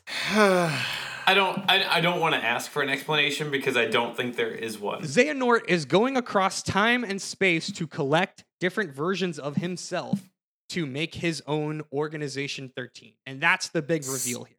So Xehanort. So this is kind of to to pull in another movie reference. This is kind of uh, It's the one. butter. It's butterfly effect where you have to you you can only time travel back to to when you f- It's blacked it's, out or it's whatever. butterfly effect rules, but it's it's the one it's butterfly effect time travel rules, but the one universe rules. So basically, he is reverse Jackie Channing, and he's going to try to collect himself across space time. Yeah, good. This All is right, where sure. Yep, yep. I mean, right? Why not, right? So so that's kind of the plan. And and there's a bullet that's just I don't I don't um so let's see. So Sora is trapped in scary dream space by it being imprisoned by the organization. Now we flip back to Riku. Riku also ends up in the world that never was, and he eventually comes across Sora's bar- body floating in in midair in a scary black circle. And he's like, Sora, Sora, I'm gonna save you. But whoops, Riku's in scary dream space too. And Ansem is inceptioning Riku inside of Sora's dream. So he explains that Sora's dreaming, Riku's also dreaming, but Riku is dreaming inside of Sora's dream, and Ansem is inside of Riku's dream. Um, Riku fights So, Ansem yet again In what dream? In whose dream? Like wh- in Sora's dream. Kyle, come on, man. Duh, Kyle, come on. and where's and where's Leonardo DiCaprio through all this? he's he's he's he's having a beer. Um, he's uh, so Riku fights Ansem once again, uh, and and beats him and accepts the darkness like Eddie Brock accepting Venom. Um, Riku. Oh, there's a flashback to Riku meeting Terra and Aqua. So that's how the game is like, huh, huh, nudge, nudge. Remember that? So right. So now Xehanort, a young Xehanort, so that that child who was revealed to be Xehanort. Um, we cut back to Sora. Sora is being haunted by all the his the memories of his friends in scary dream space, and young Xehanort appears. Well, he he introduces himself as Xehanort, so we're gonna call him young Xehanort. He's got the same voice as Xehanort, but he's younger or whatever. he explains his big dastardly plan. So what he wants to do is he's time traveling through all these universes to collect different pieces of Xehanort of himself uh, to stack with the with Organization 13. Anybody want to take a guess why? Power of friendship. The, opposite of that. Actually, yeah, that's not that's not wrong, Matt. That's not wrong. The or- Organization 13 was was was taken down because of the power of friendship. Because people like Axel and Roxas and Xion and Naminé started developing hearts, even though despite the fact they were nobodies who were supposed to not have hearts. So the only way Xehanort can guarantee that he will have a complete army of of heartless nobodies, not heartless, but heartless nobodies, is to create clones of himself. So he's literally imprinting himself across generations. I hate this. Yeah, eh, this It's is it's such a s- it's, it's such a not stretch. great. It's not great. I, I wish they would just let it be what it is and not try to retcon everything. So, so then he, uh, we find that Sora is his prisoner. Sora can't do anything. He's he's trapped in scary Inception dream space.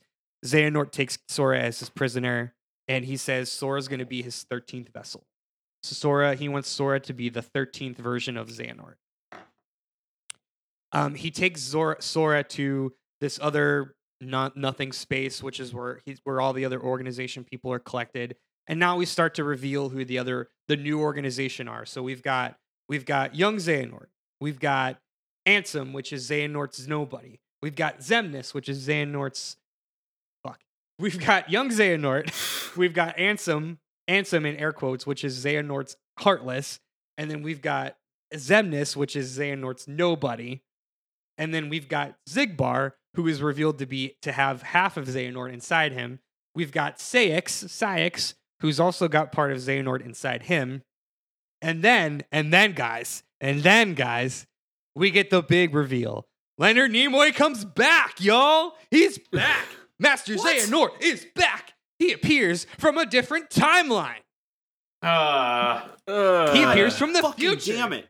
He appears from the future, and then he explains his plan, which his plan's a little different. He wants to recreate, re recreate the X Blade. Remember the X Blade? He wants to recreate the X Blade.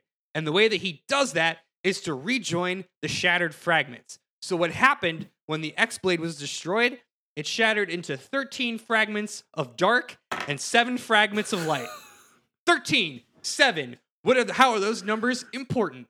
I'll tell you guys. 13 represents the organization 13. Those are the 13 members of 13 fragments of dark. We've got 1, 2, 3, 4, 5, 6, 7, 8, 9, 10, 11, 12, 13 Xehanorts who are going to be the 13 fragments of dark.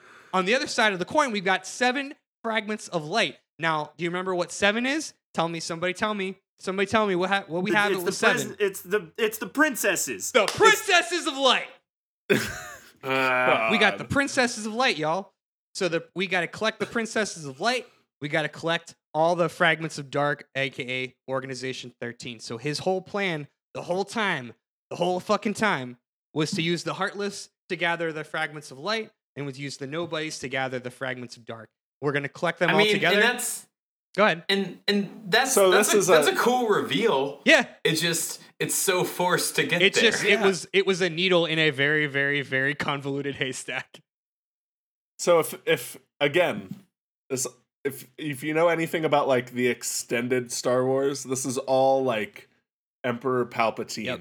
like pull it like pulling the strings from all sides because he's got a greater purpose than anyone can even realize. yeah exactly man. and it and it's like and it, and it sounds cool when you put it all together but it's also like a bunch of writers but like but wait but wait you know it's just i mean it's it's retconning things that didn't necessarily need explaining which is which is Yes. never like never very um never very helpful when you're in a piece of doesn't fiction doesn't go over well. no, Yeah. no. I mean, it, like Metal Gear Solid Five did it. You know, like it, Yeah. they tried to retcon a bunch of games from the '80s. It was like, good dudes, we know that like different people made the stories and they fucked up. You don't have to give us a reason for it. Anyway, Um, long story short, ex- go ahead, Kyle. What do you, what do you got?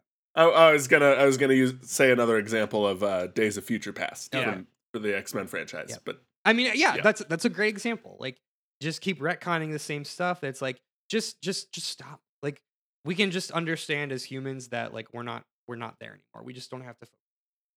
Anyway, so long story short, we we we- we took a real windy path to get there. The big bad is Master Xehanort. He wants to re just like again, he wants to reignite the Keyblade War by crafting the Keyblade or the X Blade by collecting these different fragments. Um, so that's why he had set all of these things in motion to collect the different fragments of dark and light. Cool. Cool. cool. Got it. super cool. So, um, young Xehanort or Master Xehanort, I don't remember, uh, tries to um, inject himself, which is again very gross, um, into Sora, who's like passed out at this point. And at the last second, boom, Axel appears. Remember Axel? You guys remember Axel, right? Fire wheels. Fire wheels. That's right, bud. You got it. You guys, are catching doing, on. you guys are doing so well. Um, Axel comes and saves the day, or it's actually Lea. Um, oh, he keeps saying his catchphrase is "Got it memorized." Like he, like he says his name and then he points to his head. He goes, "Got it memorized," Why? because anime people have to have catchphrases. I don't know. Because they have to have a thing. No, because when you're that small a character in a game this fucking convoluted, you have to ask people if they're gonna remember your name. There's so many names. It's fair. I'm so sad. Um, okay, Well, so Everyone's got two names. Yep. At And minimum. there's so Maybe many a people. we guys, we're actually really close. Um, we're we're almost there. We're in the home stretch. So, uh, all of the pieces are at play. The, the, we've we've got this massive chessboard. Every you know, we it seems like Master Xehanort is basically about to call checkmate. He's got everyone surrounded. He's gonna he's he's got all the all the fragments in tow. Um, and all of a sudden he's like ready to strike, and then. Here comes fucking Donald and Goofy from nowhere. Literally appeared out of nothing. They're like they just kind of they literally bumble their way in. They fall through the ceiling, and you hear Goofy go whoa, whoa, whoa, and they just like bunk heads with the bad guys, and everything is fine. And then Master Xehanort's like, "No, we can't do it now. We have to go."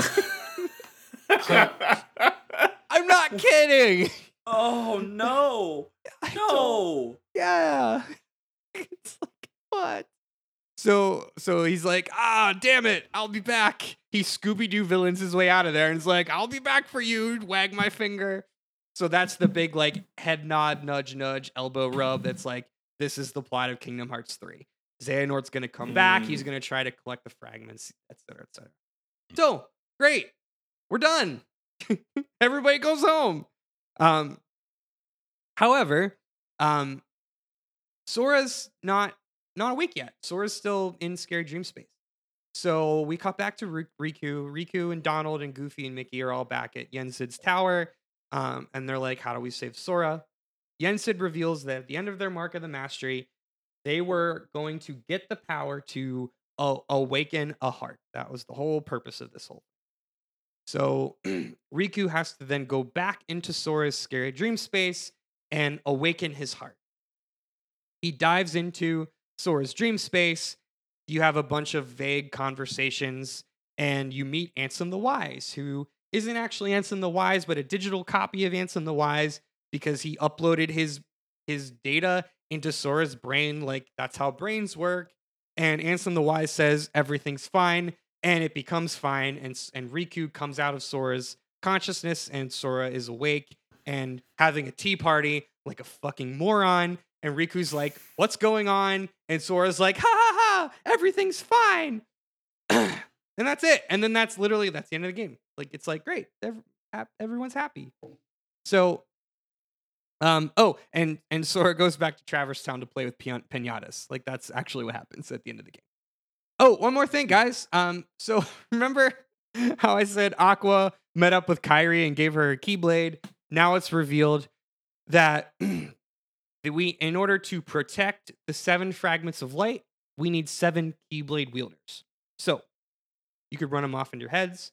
We have met how many Keyblade wielders at this point? We've got Sora. I'm I'm guessing all but the last one. That's right, Todd. Uh, we've got Sora, Riku, Mickey. Those are the Keyblade wielders in the current era. In the past area, we've got Terra, Aquas, and Ven. So Those are our six Keyblade wielders. We've got one more mysterious seven Keyblade wielder. That would be Kairi. Ooh. So the last scene is the reveal of Yen Sid training Kairi to become a Keyblade master. So that's all basically a lot of bullshit to say that Sora, Riku, and Kairi will be the main protagonists of Kingdom Hearts 3. The whole point is to fight against Master Xehanort, who wants to reclaim the fragments and save the world from evil. Yeah. Oh shit, there's more. And three is gonna have its own whole story. Yep. That's gonna be like 80 hours of gameplay too. Yep. So there's they've got to come up with more. So, because this was 2012 and Square said, oh, fuck, Kingdom Hearts 3 is nowhere near being ready, they said, let's make more content to keep people, to satiate people's uh, appetite. So they made This was 2004? 2012. No. 2012. 12. Okay. So Square made two more properties. They made Kingdom Hearts Key, which was that goofy web browser, and then they re-released it as Kingdom Hearts. Um, what did I say that was? The Back cover. well, they they released a mobile version, which was just like a freeware, and then they released Okay. Then they released 2.8 Final Prologue, which was in 2017, which included two movies. One was Kingdom Hearts Kingdom Hearts Key back cover, and Kingdom Hearts Birth by Sleep 0.2 colon a fragmentary passage. Those two act as additional flavor uh, prologue movies for get us to Kingdom Hearts 3. Back cover is basically a movie showing you the the original Keyblade War. It's stupid and I hate it and it's dumb and it doesn't matter. Um, Did did you watch it? I watched parts of it and I was like, this is stupid. I don't want to watch it. Um, Which is a shame because the Keyblade War sounds like the coolest part. Yeah, uh, it it's, does. It's, It but y- absolutely there's no part of the Keyblade War. There's like it's like a man wearing a unicorn mask and a man wearing a snake mask fight against a bunch of kids named dandelions, and they do the Keyblade War. The Keyblade War is is the free to play mobile game. You can imagine, Guys, I think Andrew had a stroke. I I'm think... dying. I'm so Yeah. tired. I'm I'm I'm so not tired sure you watched the right sad. movie. Um, I'll give it an. Excuse me. I'll give it another shot sometime. I couldn't. I couldn't anymore. The last thing I watched was Kingdom Hearts Birth by Sleep 0.2, a fragmentary passage, which is another interactive movie slash game. It is a fully 3D PS4 game built in the Unreal 4 engine using brand new assets. They bring back some of the gameplay from Kingdom Hearts Birth by Sleep, but it is a it is a standalone. It is what is an effect for the Metal Gear what was Metal Gear Um, Metal Gear uh, what was the zero episode zero before five. What was that called, Kyle? You know, Phantom Pain. the one before Phantom Pain, the Oh. thing that came I've- before Phantom Pain. I've played a grand total of zero Metal Oh, Gear sorry. Was games. That played- was that thought you played was Gear. that Snake Eater? There's one of them No. called Snake it was Eater. it doesn't matter it was the one that came out it was like basically a tech demo uh but it was like a $20 tech demo before metal gear solid 5 it's the prologue this that's what this is it's basically the it's okay getting you psyched for kingdom hearts 5 or kingdom hearts 3 jesus christ um it's telling the story of aqua so remember aqua was lost in the realm of darkness this is the final retcon of the series where it says hey guys remember how mickey mouse was weirdly on the other side of the door well mickey actually went actually met up with Aqua, who had been in the realm of darkness the whole time. She, uh, the realm of darkness is weird. It time bends. Time is time is old Dark Soulsy, timey wimey. It doesn't really matter. Time is arbitrary. So Aqua has been there for what she feels like is a few weeks. It was actually had been ten years. She she runs into Mickey. She and Mickey fight the Heartless on the other side of the door and save Riku um, from the darkness. So that's how they retcon Riku being involved. So all that shit that happens in Kingdom Hearts 1, it's kind of like what Lion King did when they released Lion King 0.5. It was like, hey, do you know do you want to know what was happening to Timon and Pumbaa for when they weren't on camera? Cool. Ne- us neither. That's what this is. So that's what this is. I is. had that DVD and enjoyed it. So there's that. I mean, it, it wasn't bad. It was just like, hey, if you want more Timon and Pumbaa, there you go. That's what this is. Like, if you want more Kingdom Hearts, great. Here you go. So most of it is just is Aqua wandering lost in the realm of darkness. The most important bits here are she uh, she helped Mickey find the Keyblade of Darkness to seal the door from the Dark Realm, and uh, she um, once Mickey Mickey went to the other side along with Riku, she stayed back. So she stayed back to fight the Heartless to let them. So she Halo reached it, right? So she Halo reached herself so everyone else could be saved. there you go. There's So- a reference I get. Yeah, yeah. See, now Todd's back on board. I got all of you once. Everybody so- gets one. Everybody gets one, baby. Um, so the so this is setting up the last five minutes set up Kingdom Hearts 3. Here's the plot. Sora, Riku, Kairi are Keyblade masters. Kairi is training to become to learn how to use the Keyblade. Riku and Mickey go to find Aqua. Um, uh, Sora is tasked with finding Ventus and Terra.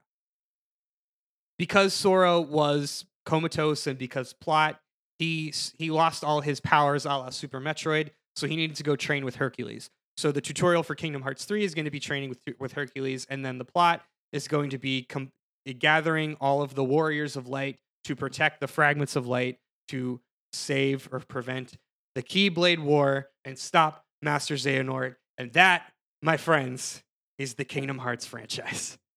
I oh I man. would. Are you are you okay, Andrew? Do you? I would say do you need to talk to someone, but you just really need to lie down. My throat hurts so much. I just like I have been sitting here listening to you explain Kingdom Hearts to me for three hours, and I feel no closer to having any understanding of Kingdom Hearts than I did four hours ago. What what I want what I want now is I want to watch all the cutscenes like sewn together, but I know that that is going to be about 15 hours of content, and I don't have that Um, left in my person. More than that, Todd. Ugh. There's See, I I feel like I've got a pretty good grasp. Like Thanks, there are some gaps. There are some gaps maybe, but like I could probably pick up Kingdom Hearts 3 when it comes out and like be mostly on board. I'm not going to cuz I don't have a PS4, but I, I said this once and, and this still stands. These are very good games. Mechanically, maybe not for Matt. If you like RPGs, if you like anime, if you like action RPGs, these are very good games. Um, there is absolutely nothing wrong with picking up Kingdom Hearts 3 and just having a good old time hanging out with Elsa from Frozen. Like that to me is that's enough to to to justify this the the, the sticker price. if if they don't go to Marvel World in in Kingdom Hearts 3 though, I quit. Well, they I'm they aren't. I mean, they're not because all the worlds have been announced. Oh yeah, they definitely didn't have. Well, I don't know if they. I mean, how they- far, how well, deep they were in. Yeah, and they've been making this game for a long ass time. yeah. But Kingdom Hearts 4, Kyle, Oh, You just wait, did. Kyle. Oh, 18 games and 12 years later. Kingdom So- Hearts Hey, 4. um, hey, my I've got I've got only really got one question left. Yeah. Are are we done? Do it. Do it. Poop. No, that's not my question. Kyle, Kyle, the answer to your question is if the answer is do my brain poop nonsense, There's my brain there's not a poops single so bathroom much nonsense. in. And Andrew listed like 14 games, and he didn't once Not- say bathroom. So Not once in these in these what nine games over these what seventeen years has anyone in this series pooped. oh, guys, I'm tired. Um, yeah. why don't I heard. does someone else want to close this out? um, uh, can- What what's the name of our podcast? I don't- Yeah. What, Who am I? This is the this is the Robin Williams. What year is it? Do you meme guys do you guys Um, want to right now? do you guys want to summarize your thoughts with uh and and just give everyone your your nobody's names one more time? um. y- Oh, is yeah, that what you did? Yeah. yeah. Th- those were our nobody names Yeah, at the those are your beginning, Kyle. That's it's our names jumbled around with an accent. We we did this an hour and a half ago. An hour and a half. We well an hour an hour and a half ago we we revealed that this is how we got those names. Oh, okay. Gotcha. Well, I'm I'm Kyle Zylek Harper. I'm Todd. My life is a spiral of Final Fantasy and Disney tragedy. Thomas. and Robitussin. I'm Matt, and my name has three consonants and one vowel, and you can barely fit an X into it, Cole. And I'm Andrew. I do not have the brain space to make myself a nobody name, but guys, thank you so much for listening. If you're still listening, God bless you. Um, we, despite our exhaustion, had a hell of a lot of t- fun time doing this. Um, we hope to do more weird stuff like this. So if you like this, if you enjoyed it, or hell, if you hated it at all, by all means, leave us a comment, hit us up. Um, we're all we're on social media at debate this cast on on all platforms. Um, but till next time, Come fight us by the swing sets, nerds.